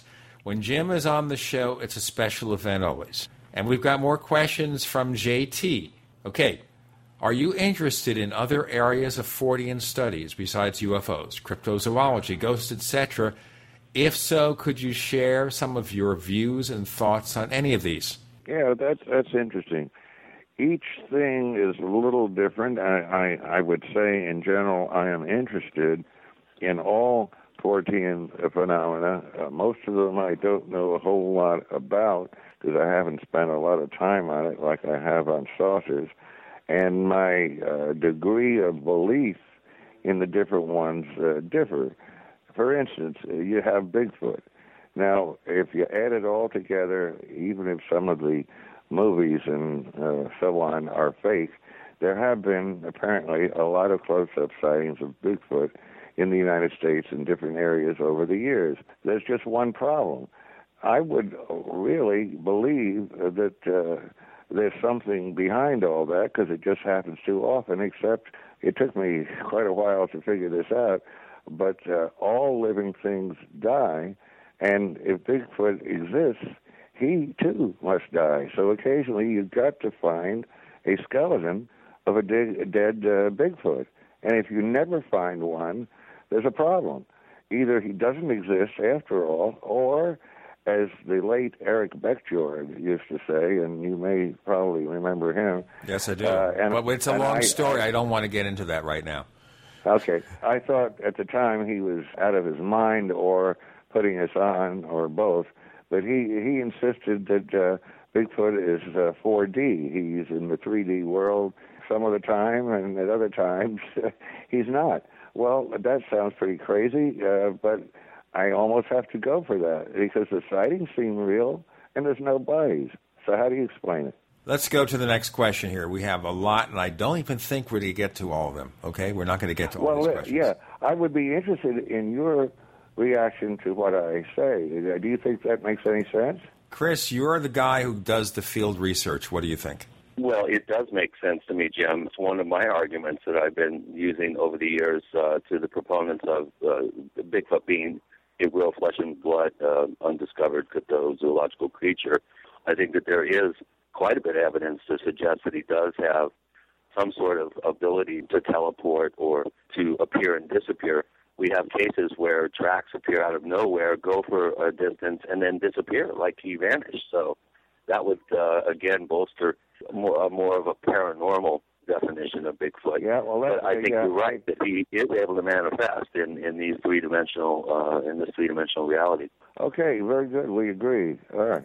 Okay, question number three from JT. What do you personally enjoy doing when you're not knee deep in ufology? A Cuban cigar? Of course, Jim lives, you know, in Florida. A pint of Guinness? A good book or something else? Or is it Well- still VAT 69 whiskey? Well, that's very interesting. That's my addition to the question, the last one. All right. Well, a Cuban cigar, I think that would probably get me in more trouble than drugs or something because of the insane embargo against anything Cuban. Uh, so you can have fake or imitation Cuban cigars, but it's uh, highly illegal to import them, and so naturally I don't smoke cigars anyhow. But if I did, I'd make sure they weren't Cuban. What else uh, were the choices? Oh, VAT 69. That's interesting. I used to drink VAT 69 Scotch because it. Uh, the name, I guess we can't really explain this on the air, but the name has some kind of a sexual connotation that some people put to it. And I, I thought it was rather amusing that there should be a brand with that name. I still don't quite know why there is, but uh, in recent years I have changed permanently to Old Smuggler. And I think the connotation there is rather obvious. Because Jim I, is an old smuggler. Well, I was a young smuggler, and now I'm an old person who used to be a smuggler. I just always wish somebody would ask me, why do you drink that? And then I would tell them, but I hate to just, you know, stop by, uh, stop somebody on the street and say, do you know why I drink Old Smuggler? So uh, very few people know about it. Well, someday I think we'll have Jim tell you about his archaeological digs. In any case, we've got more questions. We've got Sentry. Now, Sentry has an avatar that looks like the creature from Earth versus the Flying Saucers. And it's kind of funny because I mentioned that. Earth versus the Flying Saucers was a 1957 film, the special effects by a special effects wizard by the name of Ray Harryhausen. But what they did here, and this was the biggest embarrassment, they bought the rights to one of Major Keyhoe's books. And they created a grade B science fiction thriller from one of Keyhoe's books. He was eternally embarrassed, I'm sure. What was the name of the movie? Earth versus the Flying Saucers. I've heard of that, and I may have seen it. I didn't know it had anything to do with Kehoe. Is if you look at the credits, it was suggested or based on uh-huh. one of Uh-huh. Books. They bought the rights, Hollywood, and of course, they just made a fiction movie. Of course, yeah, but, kind of the same thing was done with Close Encounters of the Third Kind in Right. dealing with Dr. J. Allen Hynek, but the movie was more serious. Now, here's the point. The reason I mentioned that something from the 50s, and because Sentry's icon is from this film, here's his question from Century. During your cross country UFO research trip in the early 50s, you met just about everyone from hoaxers to Project Blue Book people. Who did you find the most believable? Okay, I'll tell you, this is one of my favorite stories. Clyde Tombaugh, Dr. Clyde Tombaugh, obviously he must have had a PhD. He was a respected physicist that lived in New Mexico, and he is remembered still today because he was the discoverer of the planet Pluto. Which, n- by the way, he is Uh, now was- embarrassed because it is no longer a planet. Well, it's yeah. Luckily, they waited till after he died. He only died recently, and now it's a planetoid because they found there's a lot of others that are about the same size. But he was given. I mean, that was a big prestigious thing. For years, he had that prestige behind him, and uh, so he was one of the people I wanted to meet. And I forget what city it was, but he had a nice home with his wife in a suburb of whichever New Mexico city it was. And my reason to visit him was not because of Pluto, but because he had been written up probably in Saturday Evening Post and elsewhere. He had a well publicized sighting, oh, three or four years, I would say, before I got there. So sometime around 1950, and I got there in 53. And this, uh, as I remember it very briefly, it was a simple thing. This silent, uh, sort of tear-shaped thing, or, or let's say round, uh, but elongated, uh, flew silently over his home at night, and it had square lights on the side uh, that looked like portholes or windows, and it just went over in a few seconds and kept going, and it did nothing. And that that is a UFO if I ever heard of one, and I think the man telling the story deserves to be believed. And I, I had read this, but I, I got a kick out of meeting him and hearing the story from his own lips. And I was big on the interplanetary theory in those days, and I kept trying to get him to say, uh, so I could quote it, uh, that they, uh, the thing he saw was probably uh, from another planet, but he was a scientist, and I don't blame him. He kept saying, I said I don't know what it was. It could have been from anywhere. I'm just telling you what I saw. And that was a kick. and he didn't kick you out either. No. A very nice man. Well, you know, that was, I think, a lot of fun. Had to be a lot of fun. I wish I was in the position when I was in the 20s where I had to basically work hard for a living at a radio station and do my UFO stuff on the side. You traveled around the country. I think that was just one of the most wonderful things that anyone well, I could have yes. I, I I was very lucky because to put it briefly and to the point, I I was interested in the subject. I had the time and the money to do it, and that's the key. The key Uh, is we have Jim Moseley, editor of Saucer Smear, with Gene and Chris. You're in.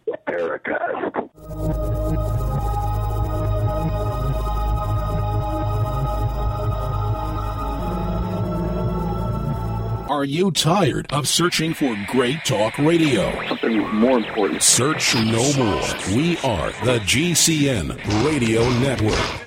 Graphic Converter is the image manipulation tool for the rest of us. It does not use any database. You get full control of all your files. Want to view the images of a folder? Drag it into Graphic Converter and a powerful browser opens up to show your image files. You could use it for slideshows. You could use it to import images from digital cameras or from scanners. Need to do some image editing? You can do that too in Graphic Converter. Also print catalogs. Convert from so many formats I can't even list them. Download now to see if Graphic Converter is good for you, like one and a half million other users. Guess what? You could save money when you buy Graphic Converter. Use the coupon code Night Owl. Use the coupon code Night Owl to get a special price for Graphic Converter. Go to lemkesoft.com. That's L E M K E soft.com. Lemkesoft.com. L E M K E soft.com.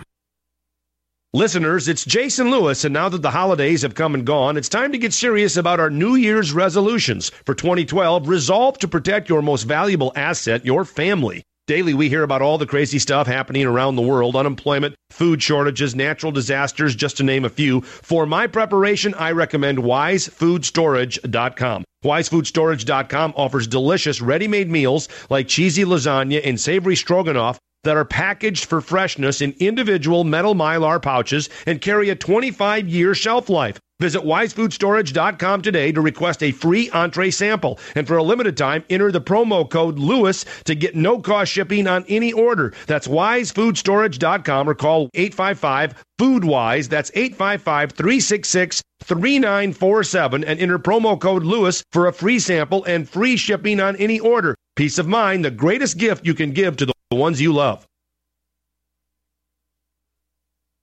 Do you suffer from low functioning adrenal or thyroid? Did you know that mercury from your dental fillings comes off of your teeth both as a vapor and as particles into your body? Wherever mercury deposits in your body, it stops cells from functioning normally. Animal studies show that mercury causes kidney function to drop by 60%. Mercury deposited into your adrenals or thyroid will cause a corresponding drop in function. The number one method by which your body detoxifies itself of mercury is glutathione. The number one superfood that helps turn on all 10 trillion cells of your body to produce glutathione is non-denatured whey protein from grass-fed cows. After investigating most high-end whey proteins on the market, only one is the most non-denatured, the most active, the most complete, and in our opinion, the most powerful in what nature originally put into the fresh raw whey. It is One World Whey. Call 888-988-3325. That's 888-988-3325 or visit oneworldwhey.com. That's oneworld, W-H-E-Y dot com. Big Berkey water filters are in high demand. Storable foods are also in high demand. BigBerkeyWaterFilters.com has always kept our focus on the Berkey water filter products, but increasingly, our customers have been asking for storable foods. After months of research, BigBerkeyWaterFilters.com now offers great tasting, long lasting, storable foods. These ready to eat meals are packed in airtight nitrogen pouches. All you do is just add water, and because they're sealed so well, they come with a 25 year shelf life. Combine Combine our Berkey water filters, which are powerful enough to purify treated, untreated, or even stagnant pond water with our storable foods, and you have a winning combination. Remember, we offer free shipping on every order over $50, and GCN listeners receive 5% off all ceramic filter systems. Visit Big B E R K E Y waterfilters.com or call 877 99 Berkey. That's BigBerkeyWaterFilters.com or call 877 99 B E R K E Y today. Hi, this is nuclear physicist lecturer Stanton Friedman. You are listening to the Paracast, the gold standard of paranormal radio. With Gene and Chris, we have Jim Moseley. We are answering your questions sent to the question bank over at forum.theparacast.com. We have Sentry's questions. There's more, just a few more, front and center. And we've got more to ask here. Okay, Jim, how have you been able to maintain friendships over the decades with people ranging from wild contactees to rabid debunkers? So, you know, you were friendly with Phil Klass, you were friendly with Dr. Frank Stranges as a contactee?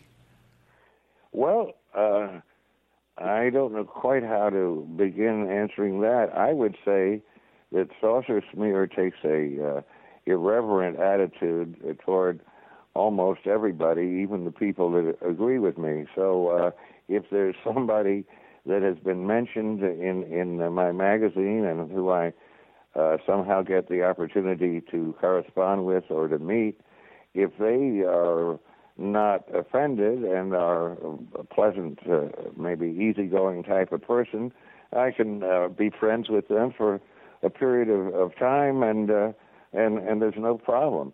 I, I remember Frank uh, Stranges is a very good example because his stuff was ridiculous. It was all biblical harangues of, of various sorts, and uh, I never read a, a word that he wrote.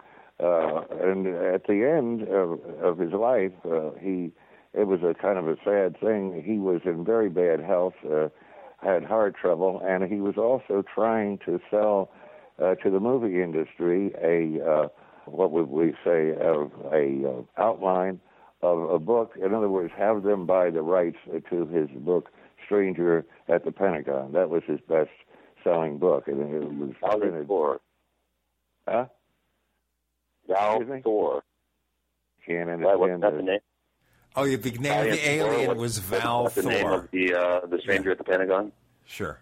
Val Oh, oh, Thor, Val Valiant yeah, yeah. Thor. Uh, I'm I'm sorry, I can't hardly understand that phone.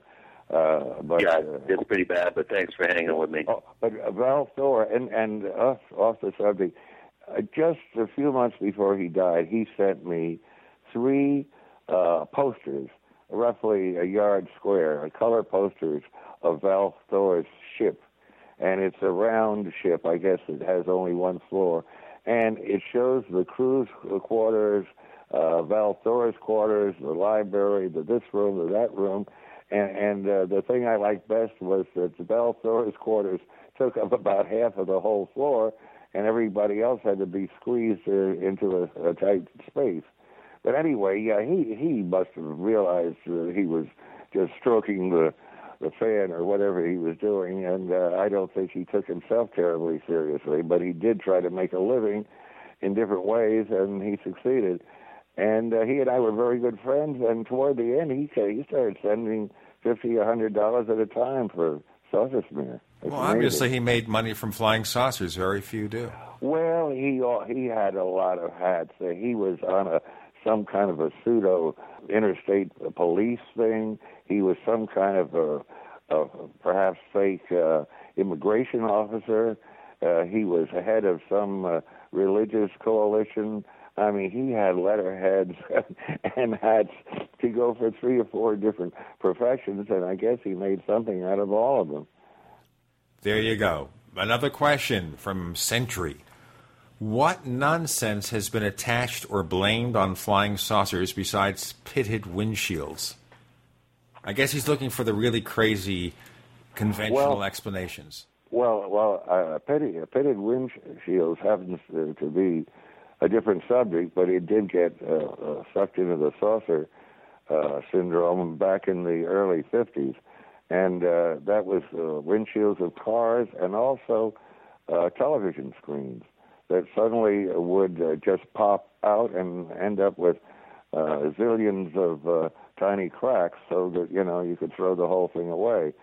And uh, uh, flying saucers were, for whatever reason, uh, connected with this, but uh, this is one of the sub mysteries that was properly solved within a couple of years, and that was it was a question of tension on the edges of uh, of uh, not circular but uh, curved glass, and you have curved glass in a windshield or, or a TV set, and uh, eventually the under whatever conditions the the strain on the edges becomes too much and it explodes like that all of a sudden. I had it happen to my TV set, and and uh, when I was living up up in New Jersey, and the repairman that came, you don't get that anymore, but he came, and he said uh, somebody threw something at this, and I said no, they didn't. I live alone, and nobody threw anything, and I was pissed off because he uh, was making a point of it.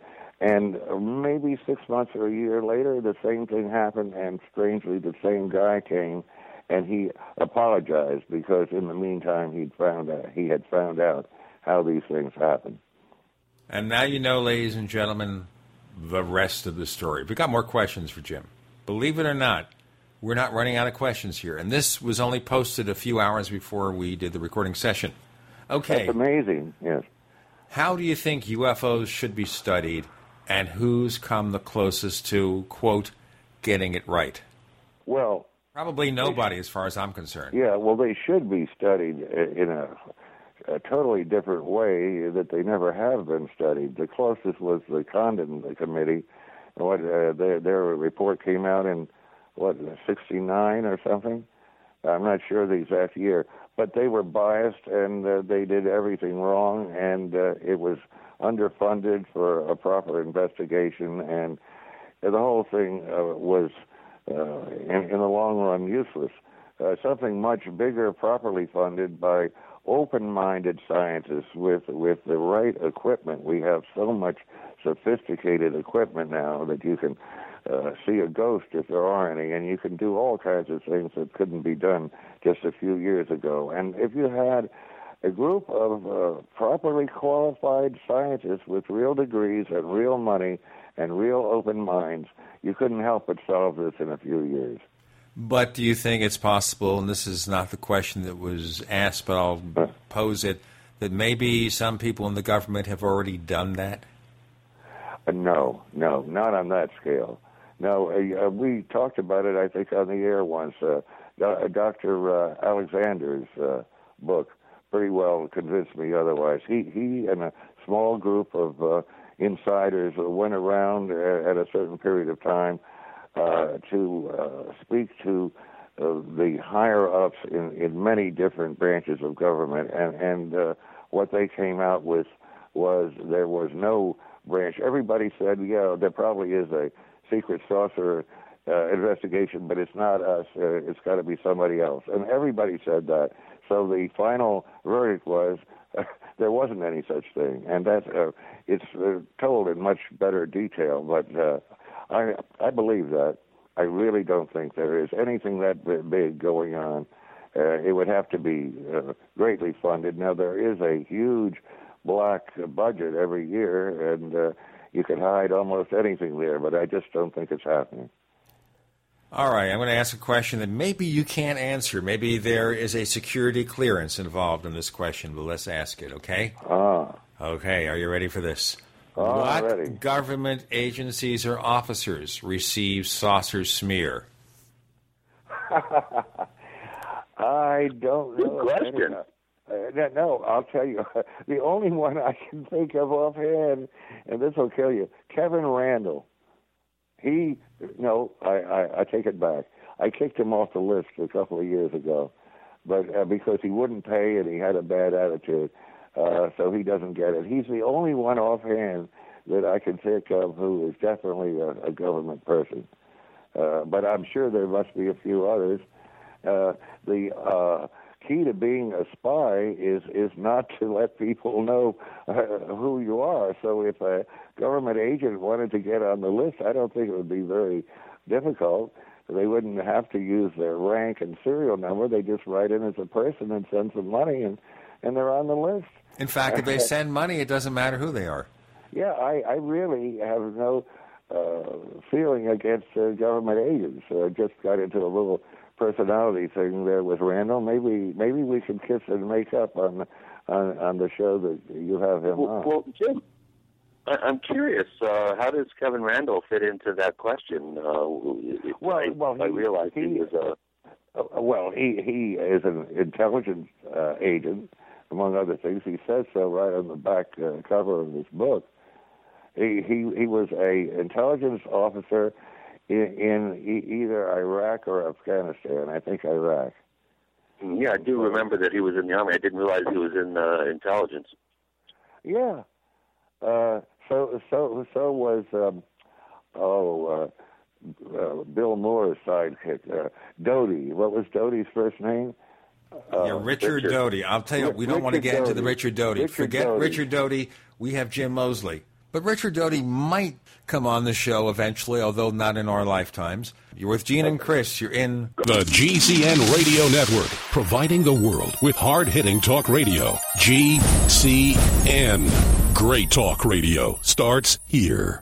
Hi, this is Ted Anderson. If you own an Apple iPhone and love to listen to your favorite programs on GCN, I've got good news for you. I'm proud to announce that GCN has a brand new iPhone app available for our dedicated listeners at GCNlive.com. Listen to your favorite hard hitting GCN programs live or on demand right on your iPhone. And the best part? The GCN iPhone app can be yours absolutely free. Download the iPhone app today by clicking on the banner at GCNlive.com. Again, that's GCNlive.com. Hi, this is Ted Anderson. Have you ever wondered why banks, stockbrokers, investment advisors won't talk about gold IRAs? They've been available since 1986, yet the financial industry won't recognize the value of gold for your retirement. Gold has outperformed paper investments, yet no word about IRAs. If you would like to have gold for your retirement, call 800 686 2237. Don't get left behind by rising inflation and low returns. Call 800 686 2237. Secure your future and call 1 800 686 2237.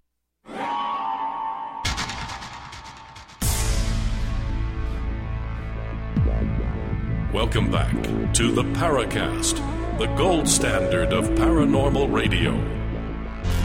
And now, here's Gene Steinberg.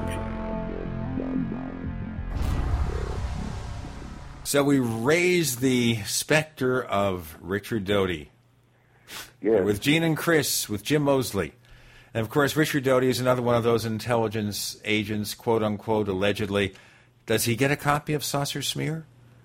No, I I have never. I almost met him once. I was w- with Karl Pflock.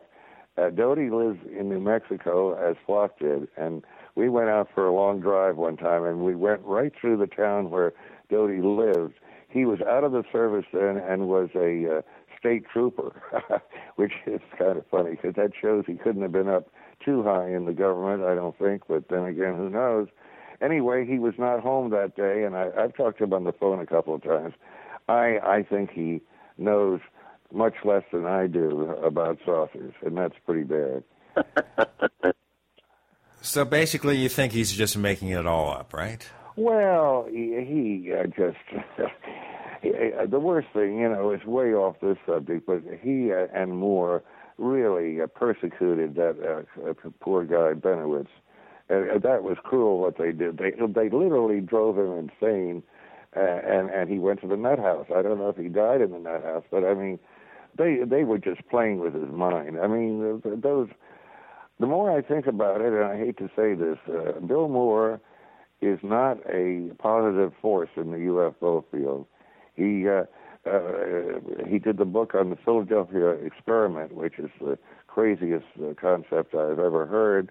He did the book on Roswell that started the whole nonsense here, and he also introduced the world to MJ12. And I don't think he's done. I don't think any of those three things have done the field any good. All right. Here, here. Areas where none of us disagree. Oh, by the way, Moore lives in northern Florida now, and we might uh, get together sometime. Well, that will be a special event, ladies and gentlemen. We should call the media. I'll alert Oh, the media, as someone said in a movie many years ago. Right. You, you don't remember what movie, do you? No. Okay. Sir John Gielgud playing the butler in the original version of Arthur. The original version of what? Arthur. It was a comedy Oh, film with Dudley okay. Moore Oh, yeah, about yeah, 20 years ago. Okay. Right. Well, you are a movie trivia person, and I congratulate you on that. I accept that remark and I resemble it. Okay, final comment from Sentry. Thanks for all you've done. Your numerous legitimate contributions to the field are often overshadowed by your reputation as the court jester of ufology, but some of us get it. Well, uh, he's a very nice guy. I I really appreciate that. I'll tell you, we got another few questions here, and we've got other questions for you that Chris and I will make up on the spot. From Bergen. And that's not the county in New Jersey, it's just one of our particular members in our forum. And his avatar says, It's a conspiracy. You know, believe? That's what it says. So David Hatcher Childress' leering face on it. uh, I'm sorry. I need a translator almost every time Chris speaks because there's a vibration there of some kind that makes it hard to understand. Well, you see, Chris has good vibrations. Well, not right now. How, how did he end up on a cell phone? I don't understand. that. Okay, he's doing. On the road. He's on the road doing studio work. Oh, he's on the road. No wonder. Yeah. All right. He's That on the road it. again. Right. That was a song by Canned Heat. Forget it. Okay. Uh, on the road again was a song by uh, a guy I was. Willie Nelson. Willie Nelson did it too, but also there was a song by Well, Canned yeah, Heat. Yeah, he did it, but the first guy was um, oh uh, uh, Guthrie, uh, Guthrie's son. Uh, you know, there was the original Guthrie. Uh, Woody uh, Guthrie. and- Not and- and Arlo, his- but the father, Woody. yeah, Woody was the father, and the son became a, a rock star for a while, and that was one of his songs. Okay. Bergen asks Have you read Clifford Stone's new book? Uh, Clifford Stone's new book. Sergeant Clifford Stone. Oh, the the fellow that lives or did live in Roswell? Huh? I'm not sure, but he's the one that claims that there's 57 different alien types. Well, I think that's the name of a guy. I met him once when I was in Roswell. He claims uh, he was like a sergeant or something in in in the service way back, and he was uh, present in his opinion when uh, there was an, a uh, on the spot investigation made by the military of a saucer that had just crashed, and uh, I didn't believe a word of it because he didn't come out with that until quite a long time after he had become a saucer researcher. Eventually, he, he remembered this thing that would have been the first thing that he would have said if it were true. So, uh, yeah, Clifford Stone, he lived in Roswell and was at that time when I met him a security guard. Does that sound right? Correct. Okay. You see, Jim, when Chris, who is our ace investigator, says you're correct, that's it. Now, here's a question, and I think you're going to reject the premise, okay?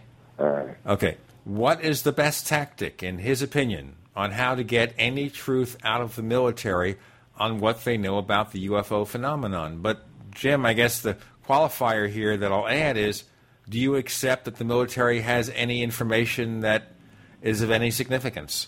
Well, see, now that's how you word it. Obviously, the military has details about many uh, sightings that we don't know about or that they know more about than we do.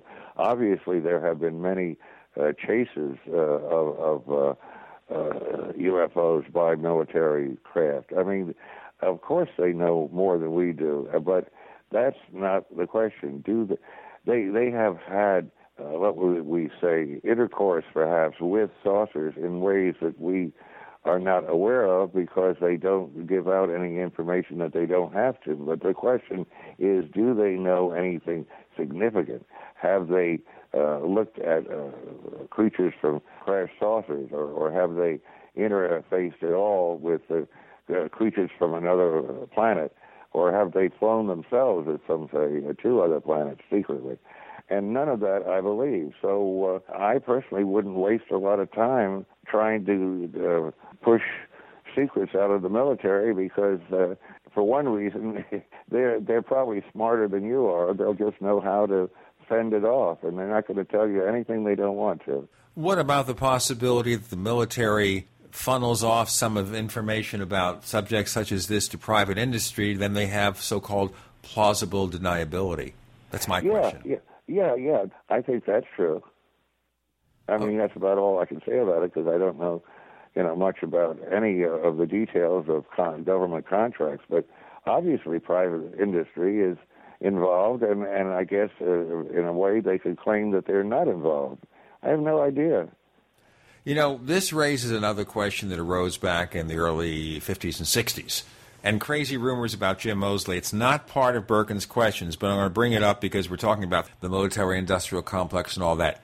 Your late father was a famous or infamous military figure in the 30s Yeah. and 40s. Tell us about him because I think this is how it relates to it. Well, I, how does it relate to any of this? That's You know I what? Let's why don't you answer the question and then I'll ask. Well, well, yes, he was a notorious figure for a short time in the late 30s because of his pro-fascist views, uh, and uh, he uh, was not in favor of World War II because I think he was more uh, friendly toward the Germans than toward the English. Uh, that's the way he was. I, I wasn't raised by him, but I knew him. I visited him uh, oh about once a year. Uh, he lived in Atlanta, Georgia, and I lived up in New Jersey. And we didn't get along very well because my views were not at all like his. And uh, that's about all there is to that, unless there's some specific reason for the question. Okay, we're talking here about George Van Horn Moseley.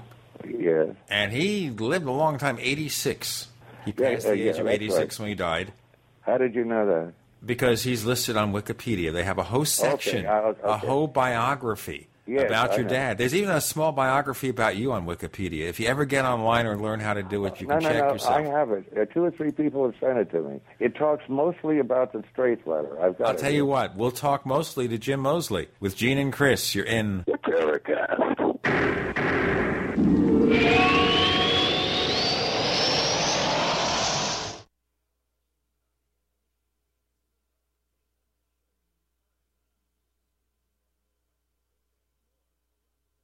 Are you ready to order the official Paracast t-shirt? You asked, we answered. We're now taking orders for the official Paracast t-shirt. It comes in white, 100% cotton. The front of it features the same logo that we have on our community forums. On the back it says, separating signal from noise. To order the official Paracast t-shirt, here's all you have to do. Visit our new online store at store.theparacast.com. One more time, that's store.theparacast.com. You can use a major credit card to place your order for the official Paracast t-shirt. Hey neighbors, we have one more thing to talk about, and that's more merchandise at the official Paracast store. We have hats, we have jackets, we even have a flip video camcorder customized with the Paracast logo at the official Paracast store. It's all now available at the official Paracast store, store.theparacast.com.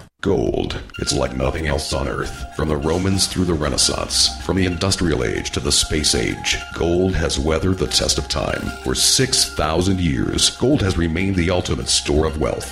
According to the World Gold Council and the U.S. Mint, demand is at an all time high. The stage is being set for the re emergence of gold as the common sense alternative to a fiat paper currency that gets weaker every day. Midas Resources is proud to offer the hard hitting report that arms you with the truth you need to protect you and your family from the Fed's plans for your hard earned money. Don't gamble with your future. Call Midas Resources today and ask for your free copy of As Good as Gold. Call 1 800 686 2237 for the report the Fed hopes you'll never see. As Good as Gold can be yours by calling 800 686 2237. If you have ever thought about owning gold, you must read this report. Call Midas today at 800 686 2237.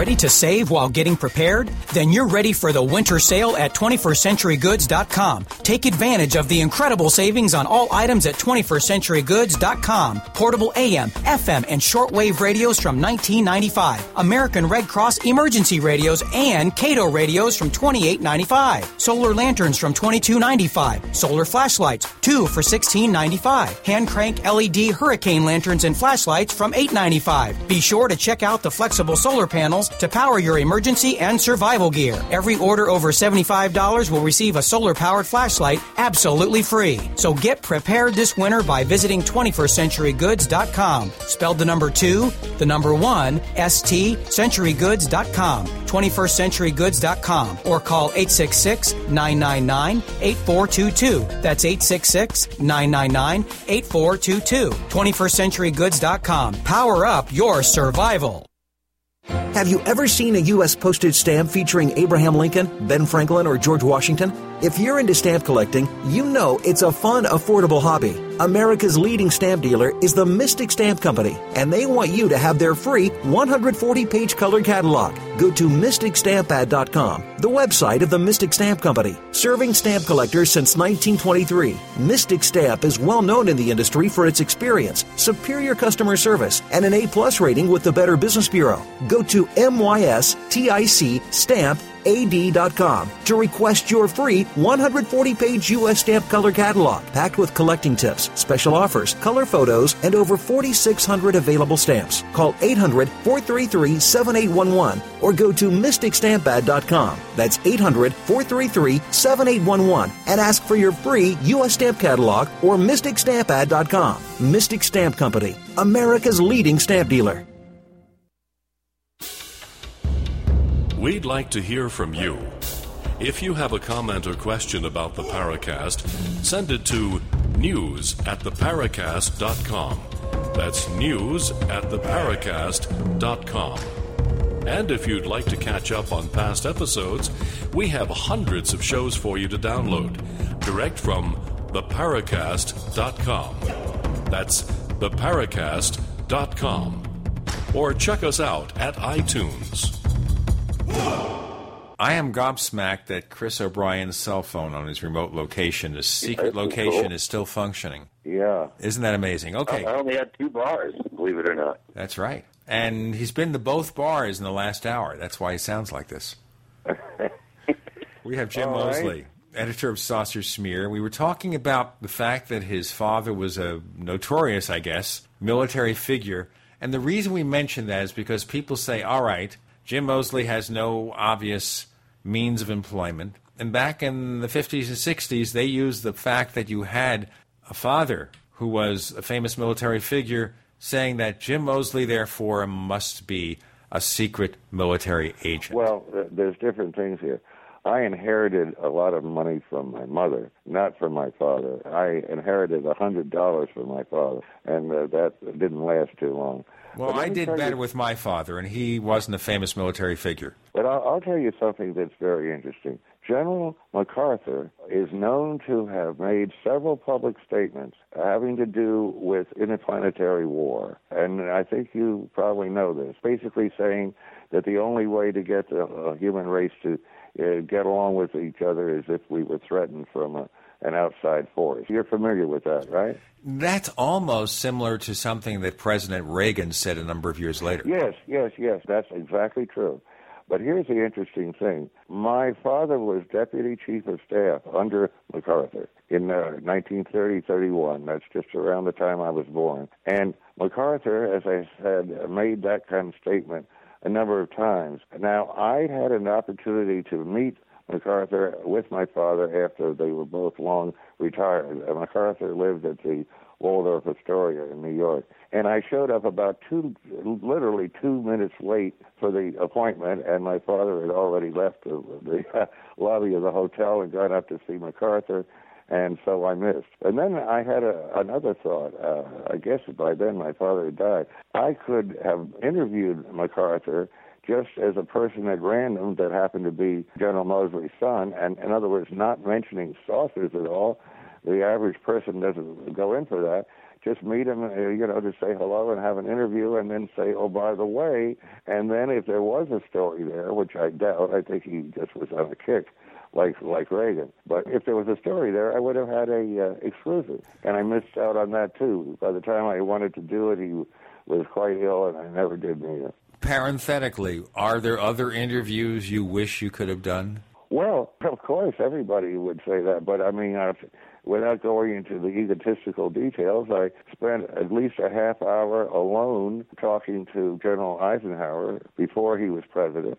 I spent a little less time talking alone with Harry Truman after he was president. That one And, you've uh, told on the air. Now, Eisenhower, this preceded your interest in UFOs, so certainly that Yeah. wasn't anything you talked to him about. That's true, and and uh, it was 1947, I think, and obviously I hadn't heard of MJ12 or Roswell or any of the good stuff, so I wouldn't have known what to ask him anyway, and I'm sure he wouldn't have known anything at that time that that he shouldn't know. You know? Of course, you didn't know when he, of course, had the alleged toothache and went to the secret military Oh base yeah, yeah. Well, and I saw the have asked him UFOs. About, I could have asked him about that. I I, I know the case you're talking about. Yeah. But you He- don't believe that, do you? He, he was either at the dentist or he was having a secret meeting with uh, uh, creatures from a landed spaceship. Or Uh, the I'll- secret alien creatures were dentists, and he had Or, some yeah, kind well, of I- I to- he had some kind of dental or medical condition that we couldn't cure. So he asked ET to do it. I just started a new rumor, folks. Yeah, yeah. Well, I, I'm close to you on that. Yeah, it could have been a a dentist from another planet. In other words. This is a new story, science fiction story. The dentists from another planet come here to Earth to extract our teeth. Indeed. Yes, that's it. That's- Okay, that's from Bergen, we have another question. Number three Thoughts on Ancient Alien series on the History Channel. Now, I suspect you don't even have cable TV, or if you do, you get a very basic cable TV and don't watch those things. We only have cable here, so I get cable. And if I wanted to, I could get over a 100 channels, which I would never watch, so I basically get basic cable, and it's cheaper by far, and I only watch two or three channels, and that's not one of them. So I, I don't know a whole lot about ancient astronauts. You remember Yona Fortner. Also Tell our listeners about this guy because Yona is one of the early people to talk about ancient astronauts way before Erich von Däniken ever existed. Tell us about Yona. He was one character. He was indeed. He he was a a scholar, a Jewish scholar of very high IQ, and he specialized in the Old Testament and in ancient manuscripts from places like India and so forth. I think that would be Sanskrit. I'm not sure.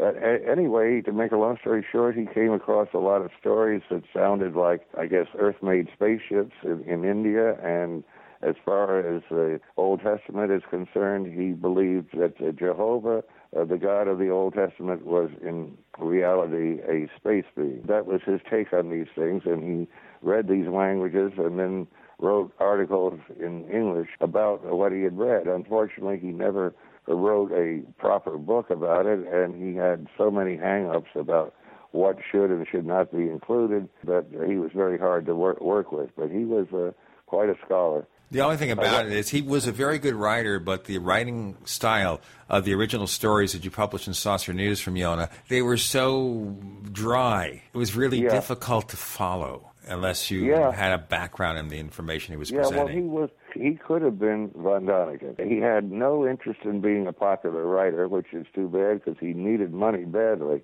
at all times. And uh, it's just a shame that his talent was wasted. Now, I could just deviate here and mention uh, uh, the Nazca lines, but I think we've already done that a few times. Why'd you hit him again? Because I asked someone who was involved in ancient astronaut studies about this, and he kind of dismissed the possibility. So explain again you and Yona and the Nazca lines and what they're about. Well, Yo- Yona had nothing to do with the Nazca lines. I thought although- he had actually been sent down there to look at them. Well, well, yes. After I got into trouble down in uh, Peru, I sent him down as a uh, whatever, a surrogate or something to try to help me straighten out things with the Peruvian government. And apart from that, he was interested in archaeology, and he had met Maria Reiche, who was this German archaeologist who was the greatest uh, person to study the Nazca lines over a period of 30 or 40 years. But that had nothing to do with why he went to uh, Peru. I mean, in other words, it's two different stories.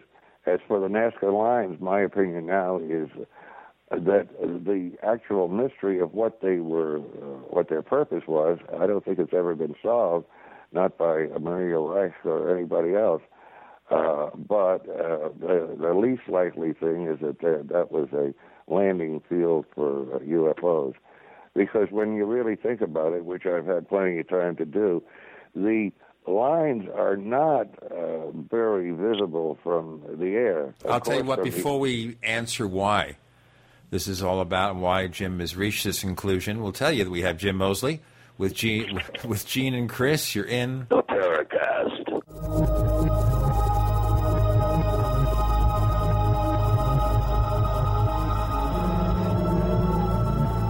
America's number one source for independent talk radio for over a decade. We are the GCN Radio Network. Graphic Converter is the image manipulation tool for the rest of us. It does not use any database. You get full control of all your files. Want to view the images of a folder? Drag it into Graphic Converter and a powerful browser opens up to show your image files. You could use it for slideshows. You could use it to import images from digital cameras or from scanners. Need to do some image editing? You can do that too in Graphic Converter. Also print catalogs. Convert from so many formats I can't even list them. Download now to see if Graphic Converter is good for you, like one and a half million other users. Guess what? You could save money when you buy Graphic Converter. Use the coupon code Night Owl. Use the coupon code Night Owl to get a special price for Graphic Converter. Go to lemkesoft.com. That's L E M K E soft.com. Lemkesoft.com. L E M K E soft.com. We all know that Berkey water purification systems are the most trusted name in water filtration. As an authorized Berkey dealer for over six years and serving thousands of satisfied customers, the Berkey Guy offers amazing specials for Berkey water filtration systems. The Berkey Light systems include a set of self-sterilizing and recleanable black purification elements that purify water by removing chlorine, pathogenic bacteria, cysts, and parasites to non-detectable levels and remove harmful chemicals such as herbicides and pesticides. Order the Berkey Light system today, complete with two black Berkey elements for only $231, and the Berkey Guy will ship your order free of charge. With the purchase of a Berkey Light, the Berkey Guy is also offering a set of fluoride and arsenic filters for only $39.99. That's over 30% off the retail price. Call the Berkey Guy at 1 877 886 3653. That's 1 877 886 3653. Or order online at goberkey.com. That's goberkey.com today. Emergency preparedness plans must include a fast way to start a fire. Fire up instantly with the revolutionary Quick Stove, a compact, lightweight, portable stove that's ready for cooking in less than one minute. Quick Stove, the safe, non-explosive fuel source that is an emergency preparedness essential. Quick Stove comes with four waterproof fuel cells that ignite in seconds, burn for up to 90 minutes each, can be lit and relit, and be stored indefinitely. At up to 18,000 BTUs, Quick Stove is ready to boil water in less than five minutes and burns hotter than most outdoor stoves. Now, the best part. Quick Stove starts at only $34.99 and comes with a 100% satisfaction or your money back guarantee. Order today at quickstove.com or call 801 784 0225. That's 801 784 0225. Or go to quickstove.com. Click on the discounts tab for multi unit savings. Quick Stove, quite possibly the world's fastest outdoor fire.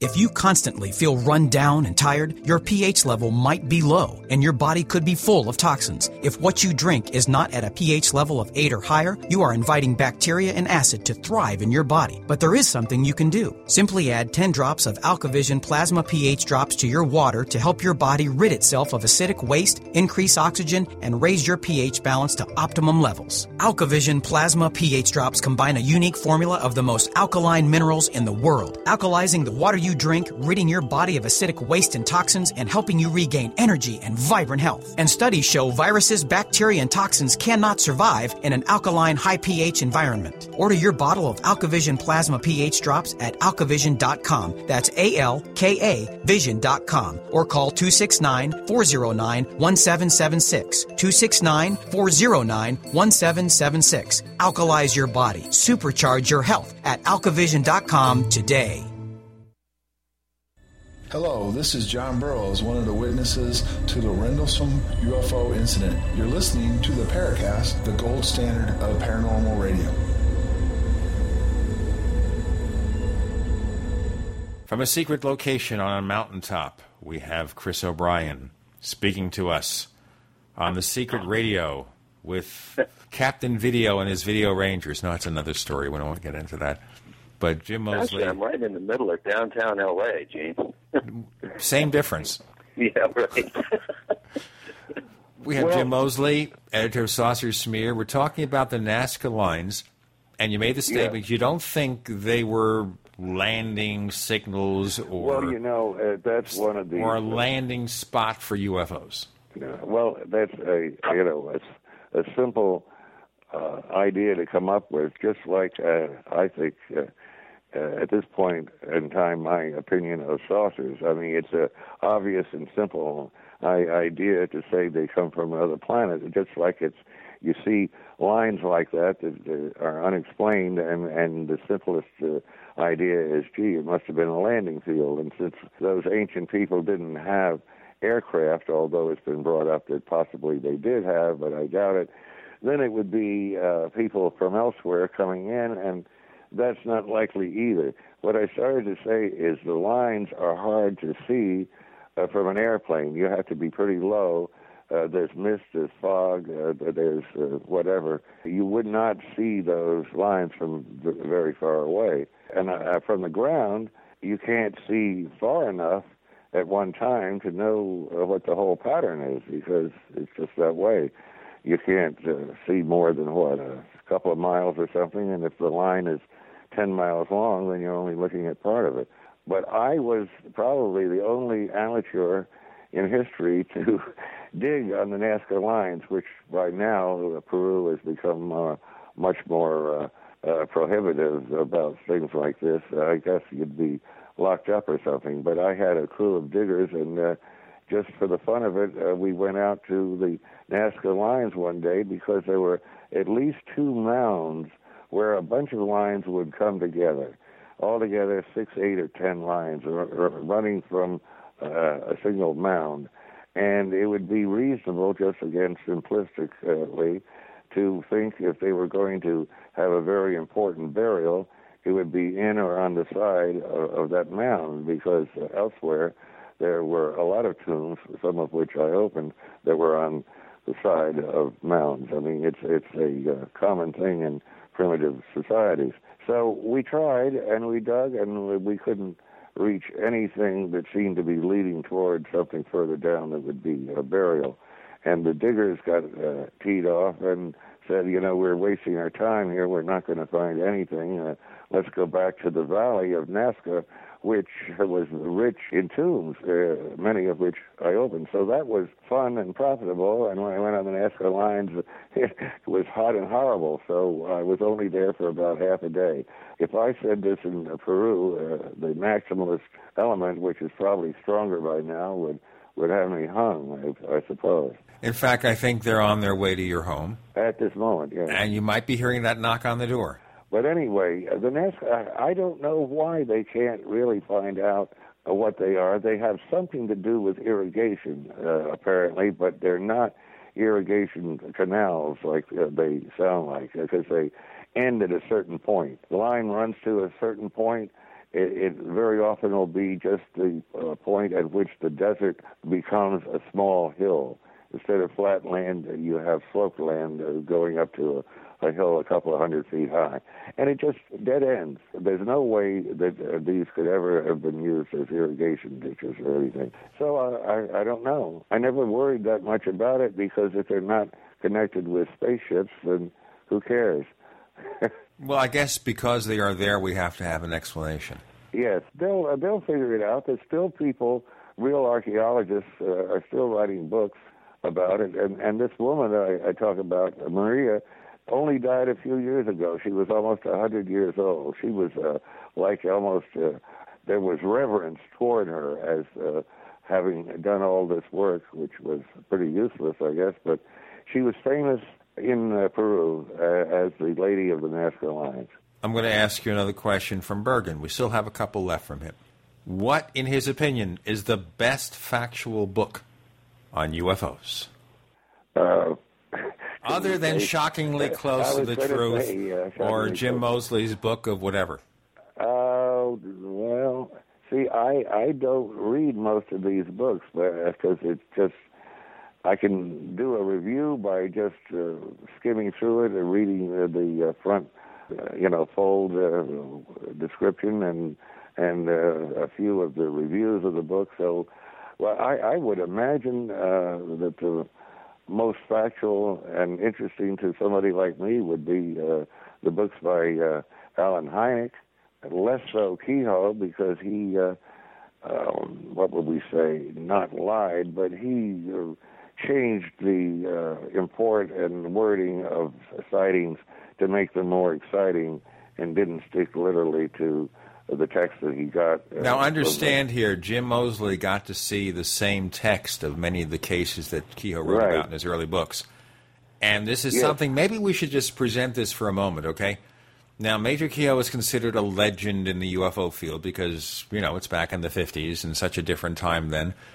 And you're saying here then that he took these basic cases that you saw and embellished the details?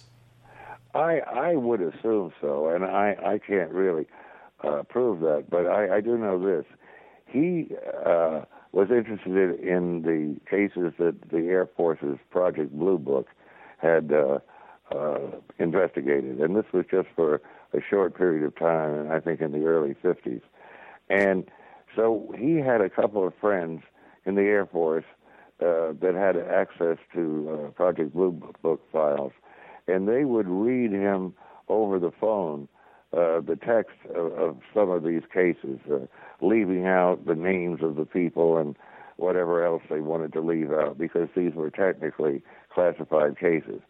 I just happened to. Uh, I guess I've been very, very lucky in a lot of things in my life, in in ways that are far more important than this. But one time I went to the Pentagon. I guess I called first, uh, and when I called, they said, "Oh, yeah, come on in, and uh, we'll show you the Blue Book files." And they did.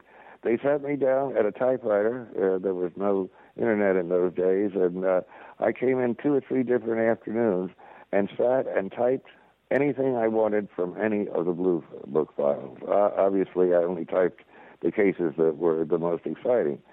Uh, and when Keyhoe found this out, he went ballistic. And basically, he caused them to be reclassified.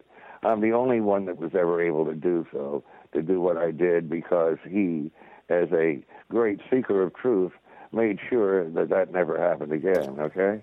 Okay, but you're saying here that he embellished some details I, in what would, fashion? I would think, I would think so, but I, I'm not exactly sure of that. It was so. The, how can I put it? He was a professional writer, and without embellishing, he could rewrite these cases to make them uh, slightly more interesting and, and coherent than they might be in the Blue Book uh, files. It was just written by some guy, you know, that was not a professional writer. Now, the way Keyhoe wrote his books, by the way, it was all like a detective novel where 90% of the text is quotes, people talking to one another.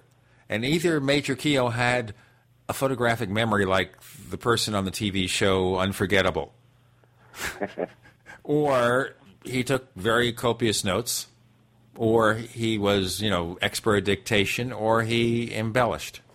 Yeah, I I don't think uh, it would be uh, uh, unreasonable to uh, just assume that he embellished. Uh, and I mean, he certainly isn't the only professional writer uh, that does that uh, or has done it. Uh, I'd like to think that shockingly close to the truth is so close to the truth that you can't tell the difference, but I'm not sure. And the problem with Jim is that shockingly close to the truth, Jim probably can't tell where a fact ends and fiction or fact fiction begins. We have Jim Moseley, editor of Saucer Smear. You're on with Gene and Chris, and there's one reason for that. It's because you're in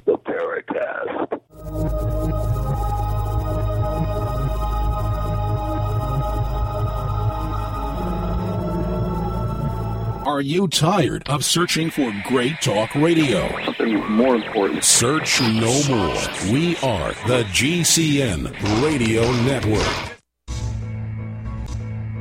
Is there a secret UFO agenda?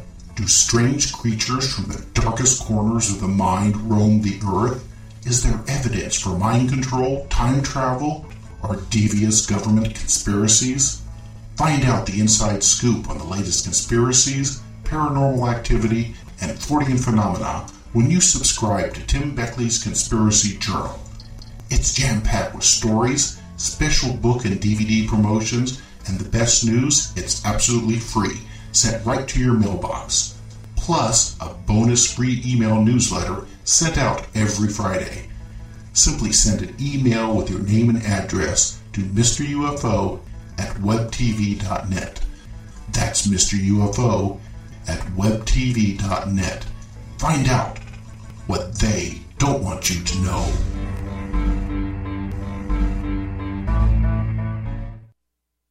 If you're taking one, two, five, or more nutritional supplements, please stop.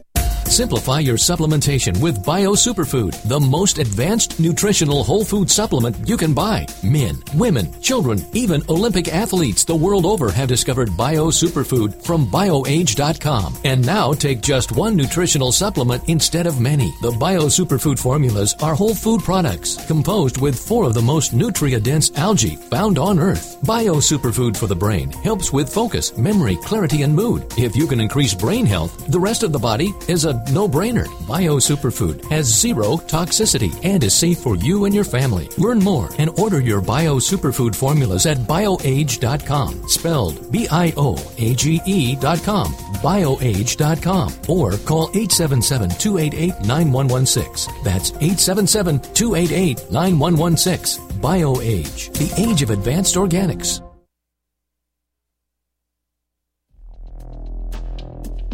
Folks, have you lost your power and wanted to simply flip a switch to get the lights back on? If so, this is going to be the most important message you'll ever hear because there's never been a better time to get ready for the winter power outages ahead. Here's why. Solar powered generators are now available from our friends at Solutions from Science, one of our oldest sponsors. Their emergency backup systems provide life-saving electrical power when you need it most. Unlike gas generators, a solar generator runs quietly, emits no fumes, and produces electricity from the sun. It's like having an electric power plant running quietly in your own home. Whether it's ice storms, brownouts, or blackouts, you'll never have to suffer through painful power outages again. When the power goes out this winter, you'll be ready with a solar powered generator from Solutions from Science. Go to mysolarbackup.com for more information. That's mysolarbackup.com or call 877 327 0365. Big Berkey water filters are in high demand. Storable foods are also in high demand. BigBerkeyWaterFilters.com has always kept our focus on the Berkey water filter products, but increasingly, our customers have been asking for storable foods. After months of research, BigBerkeyWaterFilters.com now offers great tasting, long lasting, storable foods. These ready to eat meals are packed in airtight nitrogen pouches. All you do is just add water, and because they're sealed so well, they come with a 25 year shelf life. Combine our Berkey water filters, which are powerful enough to purify treated, untreated, or even stagnant pond water with our storable foods, and you have a winning combination. Remember, we offer free shipping on every order over $50, and GCN listeners receive 5% off all ceramic filter systems. Visit Big B E R K E Y waterfilters.com or call 877 99 Berkey. That's BigBerkeyWaterFilters.com or call 877 99 B E R K E Y today. Hi, this is Nick Pope. You're listening to the Paracast. I am gobsmacked that Chris O'Brien's top secret communicator is still functioning. I just I just got a low battery uh, uh, signal, so we've got a couple of minutes.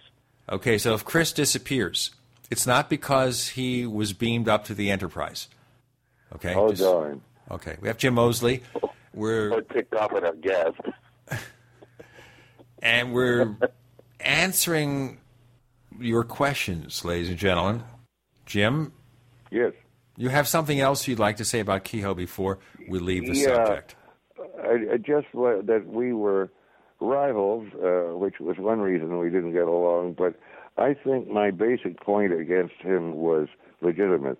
He chose to believe that the Air Force had uh, more secrets than they uh, probably ever had, and that if we, we could just pry this information out of the Air Force, we'd have the answer to the saucer mystery. And for long-winded reasons, that just was not the case, in my opinion. And he was wasting his time, and that was his main focus, and, and eventually people realized that he was too much focused on that one thing, and he lost a lot of popularity and lost most of his uh, uh, board of directors, etc. And finally, he got kicked out of his own organization. Well, they said the other thing is that he was a very bad manager. Yeah, yeah, it's true. They were always uh, short of money and so on. Uh, but uh, you know, he had Admiral Hillenkoetter, if that's said right, who was, I think, the first head of the CIA. Right. He knew some some important uh, people because he had gone to Annapolis and uh, met them. Uh, some were classmates. So I mean, he uh, he was pretty much of an insider himself, but he uh, wrote interesting books and, and popularized the subject, but he didn't solve anything. He got himself so involved in getting congressional hearings that he lost focus on Yeah, really yeah, the that was issue. the other thing. Yeah, because you know there have been congressional hearings, and I'm not up on this. I'd say two or three times, and they didn't lead to anything. They just didn't. You know, if he spent all that time interesting the scientific community, investigating Exactly. UFOs, getting top notch scientists, and he had the people, the background there. He had scientists, he had military people. If they went and they contacted these people and said, look, here's the evidence, let's investigate this stuff, let's get it out there, it wouldn't matter. You wouldn't. Uh, you're on the right track, but you would need a hell of a lot of money.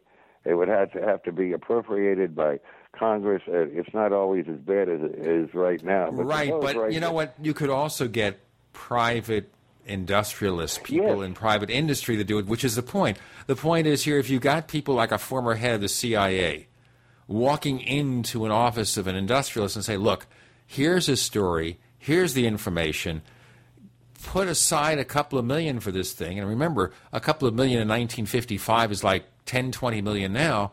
That's Yeah. a lot of money to engage in a complicated investigative project. But Keyhoe just squandered that. Well, the the only thing close to that would be Bigelow, and, and he has not spent a whole lot of money, and he is very hard to deal with, and uh, he's done some good, but uh, not as much as he could have, I think. Well, he put money into MUFON, and then there were terms and conditions that didn't work out very yeah, well. yeah. Now- and and that uh, and that haunted uh, ranch, or what did they call it? There's another name for it. Skinwalker. The ranch, huh? Skinwalker.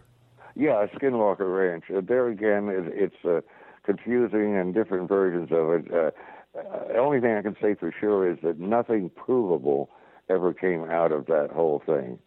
Uh, so it didn't do any good. There was actually one other question Bergen asked, and I don't know if you even answer this because you may not even be interested. Any favorite film or TV shows on UFOs? This is fiction. No. Oh, well, there was one I liked. I, I kind of liked uh, Fourth of July. Is that the name of it? No, Independence Day. right? Independence Day, right. That was Yeah. a fun film.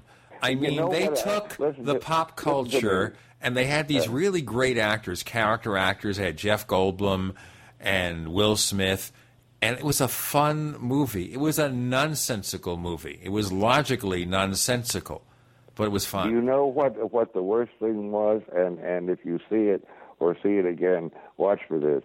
Whoever their technical advisor was was not uh, too uh, swift.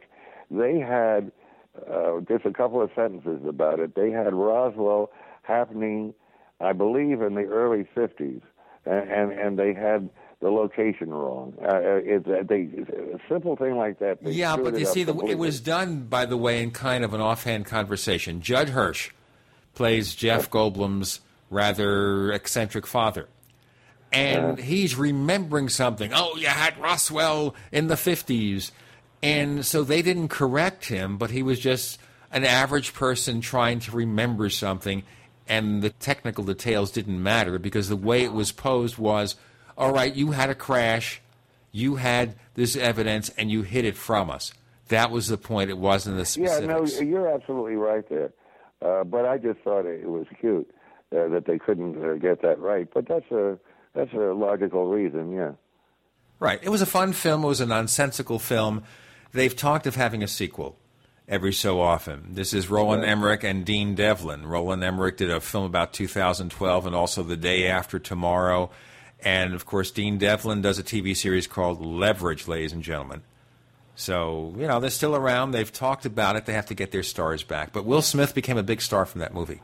I I really am sorry that uh, um, Frank Stranges has never succeeded in getting any uh, film outfit to, uh, to take the film rights uh, to uh, the Val Thor story because that would have made a wonderful movie. You really think so?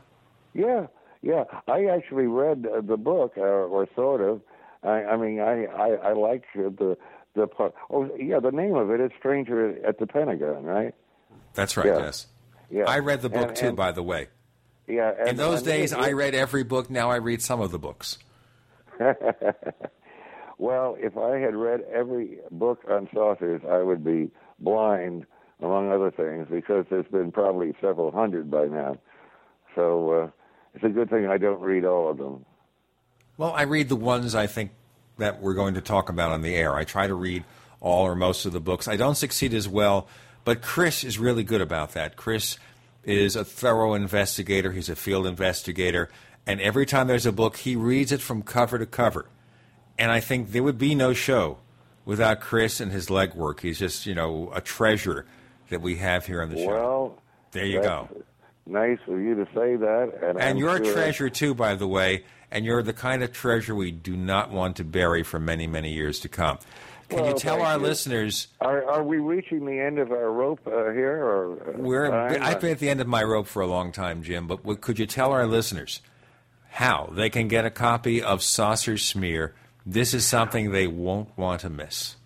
Well, once again, uh, if they want to use the mail system, they would just send a, letter uh, to my P.O. box and ask for a free sample copy. And it's uh, saucer smear, two words, smear, S M E A R, and uh, P.O. Box 1709, Key West, Florida 33041. P.O. Box 1709, Key West, Florida 33041. Yeah. Of course, you get a free copy if you like it. Send Jim a donation, a love offering, and he will continue to send you copies. And and incidentally, uh, this is sort of relevant. A lot of saucer people, I guess, more of the uh, paranoid ones, uh, don't like to give out their phone number and so forth, and they worry about things. I've got both of my phone numbers on the letterhead of every single issue of Smear, and I have never had any trouble about it. Hardly anybody ever calls me because they'll have to pay for the call, and I might as well just take the numbers off the letterhead. It's the most amazing thing I've ever seen. Jim Moseley is the most amazing thing we've ever seen. He's the editor publisher of Saucer Smear. A reminder, folks, that Chris O'Brien's site is OurStrangePlanet.com, OurStrangePlanet.com, and eventually we hope it's going to be redesigned. You can find us online, Twitter, the Paracast, the Paracast at Twitter. You can also write us, news at theparacast.com. Once again, that's news at theparacast.com, and the place where you can ask questions is over at forum.theparacast.com. That's forum.theparacast.com. Jim Moseley, thanks for joining us this week on the Paracast. Are, are we signing off here? Yes, sir. Okay. Talk to you later.